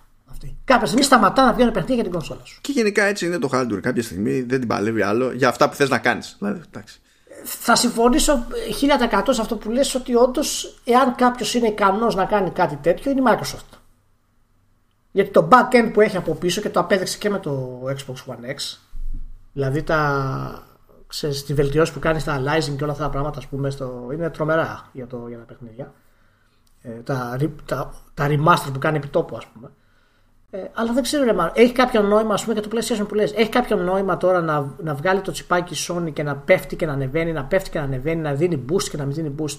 Για ποιο λόγο να το κάνει αυτό, δηλαδή τώρα, για, για, γιατί; Για να μπορέσει να έχει ένα παιχνίδι να έχει 30 frames και ένα παιχνίδι να έχει 60 frames το οποίο δεν θα πιάνει ποτέ. Κοίτα, ό, ό, όλο, όλο αυτό το πράγμα νομίζω ότι εξαρτάται από το τι θα πει η κάθε εταιρεία για το σε τι, τι, τι, περιμένει, τι μπορεί να περιμένει ο καταναλωτής όταν, λέει, όταν θα πει αγοράζω αυτό το παιχνίδι. Η Microsoft φαίνεται να θέλει να πει, θα το δούμε αν θα το πει όντως, ότι το παιχνίδι είναι ένα. Αγόρασέ το και ανάλογα με το που θα το τρέξεις θα κάνει αυτό που είναι να κάνει. Αν η Sony βγει και πει ότι υπάρχει έκδοση για το PS4 και έκδοση για το PS5 αλλά ναι. η, η, έκδοση για το PS4 τα μπλεξα όλα PS4, PS5, PS4 τα έκανα ναι, okay. αν, αν και πει ότι βγαίνει ένα, ένα SKU για το ναι. PS4 ένα SKU για το PS5 αλλά το SKU του PS4 θα παίζει στο PS5 ε, μάνο Παναγία μου, τι, τι δεν καταλαβαίνω. Ρε, Αυτό είναι άλλο μπέρδεμα τελείως πάλι. δηλαδή, θα το ε, λαθώ δηλαδή. Θα, ε, ε, νομίζω ότι αν έρθει η 3 και δεν έχουν ξεκαθαριστεί αυτά τα πράγματα, τουλάχιστον, θα γίνει μεγάλος χαμός online. Θα γίνει χειρότερος χαμός από τις ανακοινώσεις των βελτιωμένων κονσολών και θα είναι και δικαιότερος αυτός ο χαμός. Ναι, είναι δεδομένο ότι θα γίνει. Ποιος, πώς θα. Δηλαδή, τις εταιρείες αυτές παρακολουθούμε από όταν γεννηθήκαμε. Έτσι, δηλαδή, η ικανότητά τους για επικοινωνία βλέπεις ότι είναι πολύ μικρή ιστορικά. Έχουν ε, θέματα. Ναι, ναι, ναι, εντάξει. δηλαδή, να πάνε να εξηγήσουν τώρα σε ένα, ένα event το οποίο θα ήξερα εγώ, θα έχουν ένα εικοσάλτο να το πούνε για να το θέσουν επιτάπητος και να κάνουν και εμπορική εντύπωση σωστή. Δεν υπάρχει περίπτωση. Θα γίνει χαμός. Θα, θα, θα γίνει υπερμπέρδεμα. Νομίζω ότι το, αν αυτό είναι το πλάνο της Microsoft, είναι το πιο εύκολο να εξηγηθεί και να στηριχθεί, αλλά δεν πιστεύω στην ικανότητα της Microsoft να μην τα κάνει μαντάρα προσπαθώντας να το εξηγήσει. να σου ρωτήσω κάτι, ρε Γιατί, δηλαδή, ο, ο κινηματογράφος έχει ένα στάνταρ. Έτσι δεν είναι; Δηλαδή, ναι. όταν βγάζει μια ταινία στον κινηματογράφο, πρέπει να είναι συγκεκριμένα καρέ. Τουλάχιστον για τον κινηματογράφο, ναι, τέλος πάντων. Ναι, ναι όπως το ξέρουμε τέλος πάντων, παιδί ναι. υπάρχουν εξαιρέσεις κτλ. Αλλά είναι συγκεκριμένο. Δηλαδή, γυρίζεις στο, στο φιλμ αυτό το σωστό, στο καρέ που πρέπει, στα frames, όλα αυτά είναι συγκεκριμένα. Δεν μπορούμε να κάνουμε κάτι αντίστοιχο γαμό το κερατό μου κι εμείς, να ξεφύγουμε από αυτό το πράγμα. Όχι, ρε, γιατί γουστάρουν developers. Αυτά τα δοκιμάσαμε στο 360 φίλος. Και δεν πετύχανε. Γιατί ρε, εσύ δεν γουστάρουν developers; Γιατί μία που βγήκε η Microsoft τότε και είπε: Παιδιά, κοιτάξτε να δείτε, πρέπει οπωσδήποτε να είναι 720p και 2 επί anti-aliasing. Και λέει: ναι, Όχι. Ό, όχι, δεν κατάλαβα. Όχι μόνο η Microsoft. Όλες οι εταιρείες. Ναι, όλες οι εταιρείες. Ναι, αλλά θέλω να σου πω. Να πούνε, δεν παιδιά, γουστάρουν developers. Δεν αυτό, που γουστά, αυτό που θα κάνουμε θα είναι ή 1010p στα 60 ή 4K στα 30. Τέλος. Όποιος γουστάρει, ας το κάνει. Κανονικά, ο, ο, κανονικά, εγώ αυτό θέλω. Εγώ λυπήθηκα και τότε στο, στο 360 που πίσω γύρισε αυτό το πράγμα. Ναι, το, το πιστεύω πραγματικά ότι θα έπρεπε να είναι συγκεκριμένο το τέτοιο. Και αν αυτό σημαίνει Ακριβώς. ότι πρέπει να υπολογίσει τελείως αλλιώς ο άλλος την παραγωγή, ώστε να μην πάει τέρμα γυρεύοντας και να προσπαθεί μετά να το σώσει στο τέλος, αλλά να κάνει undershoot αντί για overshoot να έχει λίγο αέρα, δεν πειράζει. Δεν θα πεθάνουμε με λίγο χειρότερα τέξτο σε αυτή τη ζωή. Θα ζήσουμε. Όχι. Μια χαρά είναι. Ακριβώς. Εγώ αυτό δεν καταλαβαίνω και δεν καταλαβαίνω. Οι developers πρέπει να λένε ότι θέλουν, αλλά τη δύναμη δεν έχουν οι publishers. Εάν, εάν, και αυτό είναι και πρόβλημα της ESA πάλι. Πάλι συνδέεται με κάποιο τρόπο με την ESA, γιατί δεν μπορεί να, να Τουλάχιστον να βάλει αυτή την κοινή γραμμή στους publishers, να το συζητήσουν ρε παιδί μου όλοι μαζί. Να κάτσουν στο τραπέζι και να πούνε παιδιά, γιατί πίζουμε συνέχεια; Γιατί τα παιχνίδια μας βγαίνουν άλλα με 30, άλλα με 25, άλλα με 45, άλλα έχουν frame pacing. Αυτό δηλαδή, είναι αρμοδιότητα της ESA όμως νομίζεις; Δεν νομίζω. Και η ESA Όχι, είναι και αμερικανικό όργανο, ας πούμε. Δεν, δεν είναι αρμοδιότητα, αλλά από τη στιγμή που οι μεγάλες εταιρείες είναι μέσα στην ESA, ας κάνουν μια συνάντηση και ας πει η ESA, παιδιά, εγώ θέλω να αλλάξω τη βιομηχανία προς το καλύτερο. Να κάνουμε αυτό το πράγμα. Σας το προτείνω εγώ. Δεν μπορεί να το κάνει η ESA φυσικά. Πρέπει να το αποφασίσουν, να τουλάχιστον να το προτείνει, να δείξει ότι υποστηρίζει μια τέτοια κίνηση. Και το πρόβλημα με, παίζω... με, με, τέτοια κίνηση είναι ότι πρέπει να υιοθετηθεί από όλους ή πακέτο. Γιατί με το που ναι, όχι, από κάποιος πει όλους, δεν βάζω, ε, αν πει κάποιος όχι, εγώ δεν το κάνω, θα πάνε όλοι οι developers με το μέρος του γιατί σου λέει ότι θα κάνω ό,τι μου γουστάρει και δεν θα όχι, κάθομαι να σκοτώνομαι. Μαχαίρι. Από όλους μαχαίρι αυτό το πράγμα. Με εξαίρεση το PC βέβαια. Το, PC, το PC μπορεί, ε, είναι μέρος ταυτότητάς του να είναι άγρια ναι, σε αυτά τα θέματα. Αλλά δεν, μπορώ να βάζω ρε μάνο εγώ τώρα να παίζω Nino Kuni 2 ας πούμε 4K και να έχει frame pacing ας πούμε στο PS4 Pro και να πατάς το κουμπί και να, και να λειτουργεί μετά από δύο δευτερόλεπτα σε action παιχνίδι σε action RPG. Δεν γίνεται ρε μάνο αυτό το πράγμα. Εγώ μαζί σου, εγώ μαζί σου. Χρόνια μαζί σε αυτό το θέμα. Εγώ είμαι απόλυτα υπέρ του standardization τουλάχιστον σε ε, θέματα ποιοτικής απεικόνησης και απόδοσης. Ναι, δηλαδή... δηλαδή και αντί να το αλλάξουμε αυτό το οποίο θα ωφελήσει και τους σχεδιαστές, γιατί θα πάψουν να ασχολούνται με το τεχνικό κομμάτι, θα ξέρουν τα ωριά τους και θα φασούν στην τέχνη τους περισσότερο, όπως είναι στο κινηματογράφο. Και αντί να το κάνουμε αυτό, να πάμε προς τα εκεί, πάμε προς το ανάποδο. Ότι επειδή υπάρχουν πολύ διαφορετικά μηχανήματα τώρα και διαφορετικοί επεξεργαστέ και διαφορετικές κονσόλες, πρέπει για όλα αυτά να έχουμε διαφορετικές εκδόσεις. Δεν μπορώ να καταλαβαίνω δηλαδή. Κοίτα, θα βγω από τα ρούχα μου. Ε, κοίτα, κοίτα. Το, εντάξει, το υποστηρίζω πολλαπλά Xbox. Είναι κάνω scale τέλος πάντων. Αν είναι μία η έκδοση του παιχνιδιού. Εκεί για να λειτουργήσει αυτό το πράγμα, ή μάλλον για να έχει ελπίδα να λειτουργήσει αυτό το πράγμα, θα πρέπει η Microsoft να πει ότι το αποτέλεσμα, το συζητούμενο αποτέλεσμα σε κάθε έκδοση της κονσόλας πρέπει να είναι αυτό. Δηλαδή, μακάρι να βγει και να πει, ξέρω εγώ, ότι το Xbox One είναι σαπάκι 540p φίλος. Και άμα θέλεις. Αυτό. Τέλος. Γιατί διαφορετικά, Τέλος. για να το κάνω αυτό να δείχνει πιο ωραίο, θα θέλει 8,5 ώρες load το επίπεδο και θα πεθαίνουμε με το μαγνητικό ναι. το δίσκο. Και είναι, και είναι από τους λόγους αυτός πραγματικά που δεν μπορώ να καταλάβω γιατί σε αυτά τα κομμάτια, ακόμα και αυτή, αυτά τα μεγαθύρια των εταιριών, δεν έχουν πάρει σοβαρά την έννοια της δημιουργίας σε αυτό το επίπεδο. Είναι ακόμα κολλημένοι στην τεχνικούρα σε αυτό το πράγμα. Και για Πρέπει να, να αποφύγουμε δηλαδή αυτό. Επειδή μου λες ότι προσπαθώ να. Ωραίο, εντάξει, αστείευόμενο. Ότι προσπαθώ να ωρεοποιήσω και τα λοιπά. Ε, ναι, θέλω να πω. Ε, ναι, ναι. Πες το την άχρηστη, ρε παιδί μου. Δεν πρόκειται να γίνει αυτό. Βγήκε η Microsoft. Δεν θα το καταφέρουν. Βγήκε η Microsoft και είπε το εξής φοβερό. Ότι θέλει να κρατήσει συγκεκριμένο ρυθμό στις κυκλοφορίες και θέλει να βγάζει ένα παιχνίδι κάθε 3 με 4 μήνες. Θα πω το αυτονόητο ότι αυτό δεν σημαίνει Τι εννοείς, ε, μια μεγάλη παραγωγή, τεράστια παραγωγή κάθε 3-4 μήνες. Αλλά κάθε φορά που βγαίνει ένας publisher και λέει ότι θέλω να βγάζω ένα παιχνίδι κάθε 3 με 4 μήνες, ξέρεις ότι κάποιος έχει πάρει τα λάθος ναρκωτικά. Φαντάζομαι δεν εννοεί τα, τα first party αποκλειστικά. Όχι για τα first party λέει. Όχι για τα first party λέει. Για τα first party λέει. Ναι, λέει για αυτός, τα first είναι party. αυτός είναι ο παλιός μύθος του θα έχουμε μια στρατιά από indies Γενικά και θα τους έχουμε απλά να κάνουν αυτό το πράγμα. Έτσι, το είπα αυτό το πράγμα με, με, με έλυσε ο κρύος συνδρότα. Λέω, όχι. Όχι. Όχι. Δεν είναι, αυτό, δεν είναι αυτή η απάντηση στο δεν ξέραμε τι μας γινόταν με το crackdown. Δεν είναι αυτή η απάντηση. Είναι άλλη απάντηση το ρημάδι μέσα από το κεφάλι. Δεν ξέρω, δεν ξέρω πραγματικά κάποια πράγματα γιατί δεν είναι τόσο. Εν τω μεταξύ, όπου και αν κοιτάξεις το Ιντερνετ, όλα τα χρόνια βλέπεις τους gamers να παραπονιούνται για το frame rate. Το άλλο έχει frame, έχει frame pacing, το άλλο πέφτει το frame rate, το άλλο δεν έχει καλό V-Sync. Παραπονιούνται γιατί πλέον και οι κονσολάδες παραπονιούνται για αυτά τα πράγματα. Ναι, ναι. Έχουμε φτάσει και σε αυτό το επίπεδο. Γιατί έχουμε και επιλογές πλέον στο, στα, στα παιχνίδια για τις κονσόλες. Σβήστο, λίστο το αυτό το γαμημένο, λίστο. Θα σε μπερδεύουμε. Είναι, είναι που σου λέει κιόλας, δηλαδή έχεις τη ρύθμιση, ξέρω εγώ, και σου λέει high frame rate και πάει, ξέρω εγώ, 60 και το βάζεις και δεν πάει 60, ποτέ ξέρω εγώ. πάει 45. Και λες τι μου το λες Και, και γιατί μου δίνεις αυτή τη ρύθμιση, μη μου τη ναι, δώσεις τη ρύθμιση ναι, αυτή. Αυτό έγινε και στο Hitman εδώ μεταξύ των δύο που, που έπαιζα. Αλλά όταν ψάξεις τα, τα notes, η, η, η, επιλογή είναι up to 60. ναι, αυτό δηλαδή. Οπότε, δηλαδή σε παρακαλώ. Ναι, δηλαδή. Α, αυτά, σε παρακαλώ. Αυτές οι διακυμάνσεις θα έπρεπε να εξαλειφθούν από τις κονσόλες και θα έπρεπε να είναι από τα προτερήματα των κονσολών. Αυτό που λέγαμε Έτσι. παλιά ότι παίρνω την κονσόλα και βάζω ένα δισκάκι και ξέρω ότι θα παίξει. Αυτό εντάξει δεν υπάρχει τώρα το concept το ίδιο. Το κολλάω ένα cartridge, βάζω ένα δισκάκι, δεν είναι αυτό το ζήτημα. Αλλά άπαξ και ξεκινήσει το παιχνίδι, πρέπει τουλάχιστον να είναι σε θέση να σου εγγυηθεί κάποια πράγματα η κονσόλα που για να στα εγγυηθεί το PC πρέπει να υδρώσεις εσύ αλλιώς. Αυτή Έτσι. την τριβή πρέπει να σου βγάζει η κονσόλα από τη, από τη μέση. Αλλά εντάξει, έχεις να κάνεις αυτό που λέω τόσες φορές, ότι μην είστε τόσο developers. Ώρε-ώρε πρέπει να μην είστε τόσο developers στον εγκέφαλο. Δηλαδή δεν χρειάζεται, δεν είναι ανάγκη το ρημάδι. Από εκεί που καθόμασταν και κράζαμε κάποτε το Unity, ας πούμε, για τον τρόπο με τον οποίο λειτουργούσε, το Assassin's Creed Unity, σχεδόν και κουτσί Μαρία έχει πατήσει τα ίδια αχνάρια. Πηγαίνεις δηλαδή υπερπαραγωγή, υπεργραφικά ιστορίες, προχωράς λίγο στην ευθεία σε ένα κενό διάδρομο, είσαι μόνος σου και, και, και διαλύεται με το frame pacing. Λες τώρα έχασα frames, δεν έχασα frames, ή μπερδεύτηκε, μπούκοσε και μου τα έδωσε μετά κατόπιν εορτής όλα μαζεμένα.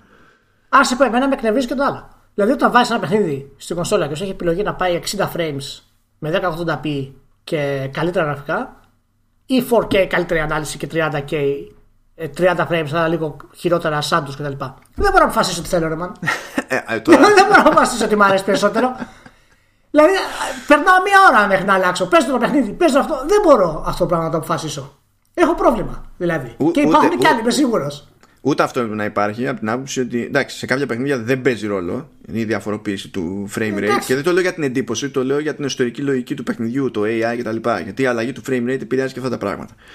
Ε, αλλά αν δεν έχεις κάνει. Ε, ε, επειδή προφανώς το optimization σε τέτοιες περιπτώσεις που έστω ότι παίζει ρόλο το AI.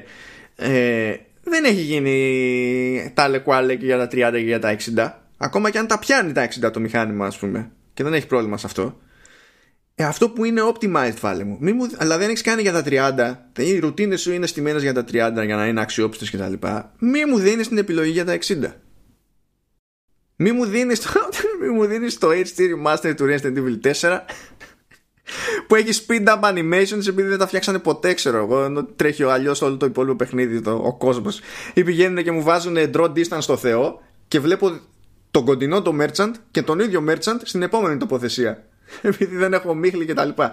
Αυτά δεν είναι λογικές σκέψεις. Δεν πρέπει να συμβαίνουν γενικά ρε παιδί μου σαν προσεγγίσεις. Αλλά τώρα πια στα λόγια κούρευτο. Δηλαδή ειλικρινά αλήθεια. Τέλος πάντων, λοιπόν, για να δούμε τι θα γίνει. Εντάξει, ανάψαν δάματα με το αυτό. Εντάξει, καλά πάμε. Καλή αρχή. Ναι. Λοιπόν, να το μαζέψουμε. Να το μαζέψουμε. Λίγο. Έτσι. Φτάσαμε πέντε ώρες είμαστε τώρα. Ε, τι πέντε ώρες. Ούτε μία μισή ώρα δεν κλείσαμε. Κοντεύουμε. Ε, Χριστός Καλά, είχαμε, και, είχαμε, είχαμε και να τα πούμε γι' αυτό. Είχαμε και να το πούμε. Εντάξει, εντάξει. Καλά πήγε, μην, μην κρινιάζει. Αφού δεν είπαμε καν για στέντια τώρα. Τι, τι διαμαρτύρεσαι.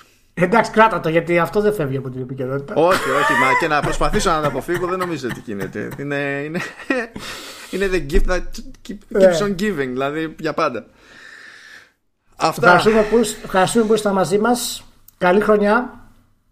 Ε, Όπου μας βρείτε διαφημίστε μας, προχωρήστε μας και έρχονται και πραγματάκια πολύ ωραία. Να είστε καλά.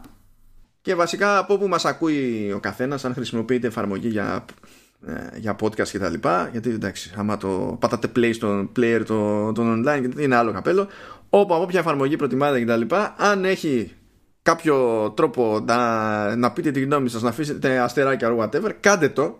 Ναι, γιατί το feedback είναι καλό. Κάντε το, κάντε το. Μας κάνει πιο, πιο ορατούς. Κάντε το. Κάντε. Θα βγαίνουμε. Θα... Μας βοηθάει, η αλήθεια είναι, αλλά ε, ναι. έχει τη σημασία του και το feedback. Για να βγαίνουμε κι εμείς μετά. Αυτά τα έχουμε κάνει τελείως μαντάρα. Τελείως θα είμαστε διαλυμένοι, θα είναι όλα λάθος, όλα στραβά στο vertical slice. Για να βγούμε κι εμείς μετά προσπαθώντας να αναγεννηθούμε από τις τάχτες μας και να πούμε: Ακούσαμε το αφού με το feedback της κοινότητας. Και ναι, ναι. έρχεται νέα αλλαγή, νέα εποχή ισχύει. στο Εγώ θέλω, θέλω να αφουγκραστώ το feedback της κοινότητας, μάλλον. θέλω, θέλω το αφούγκρασμα αυτό. Πώς το κάνουμε, δηλαδή. λοιπόν, ας το καλά. Τσαου, για χαρά.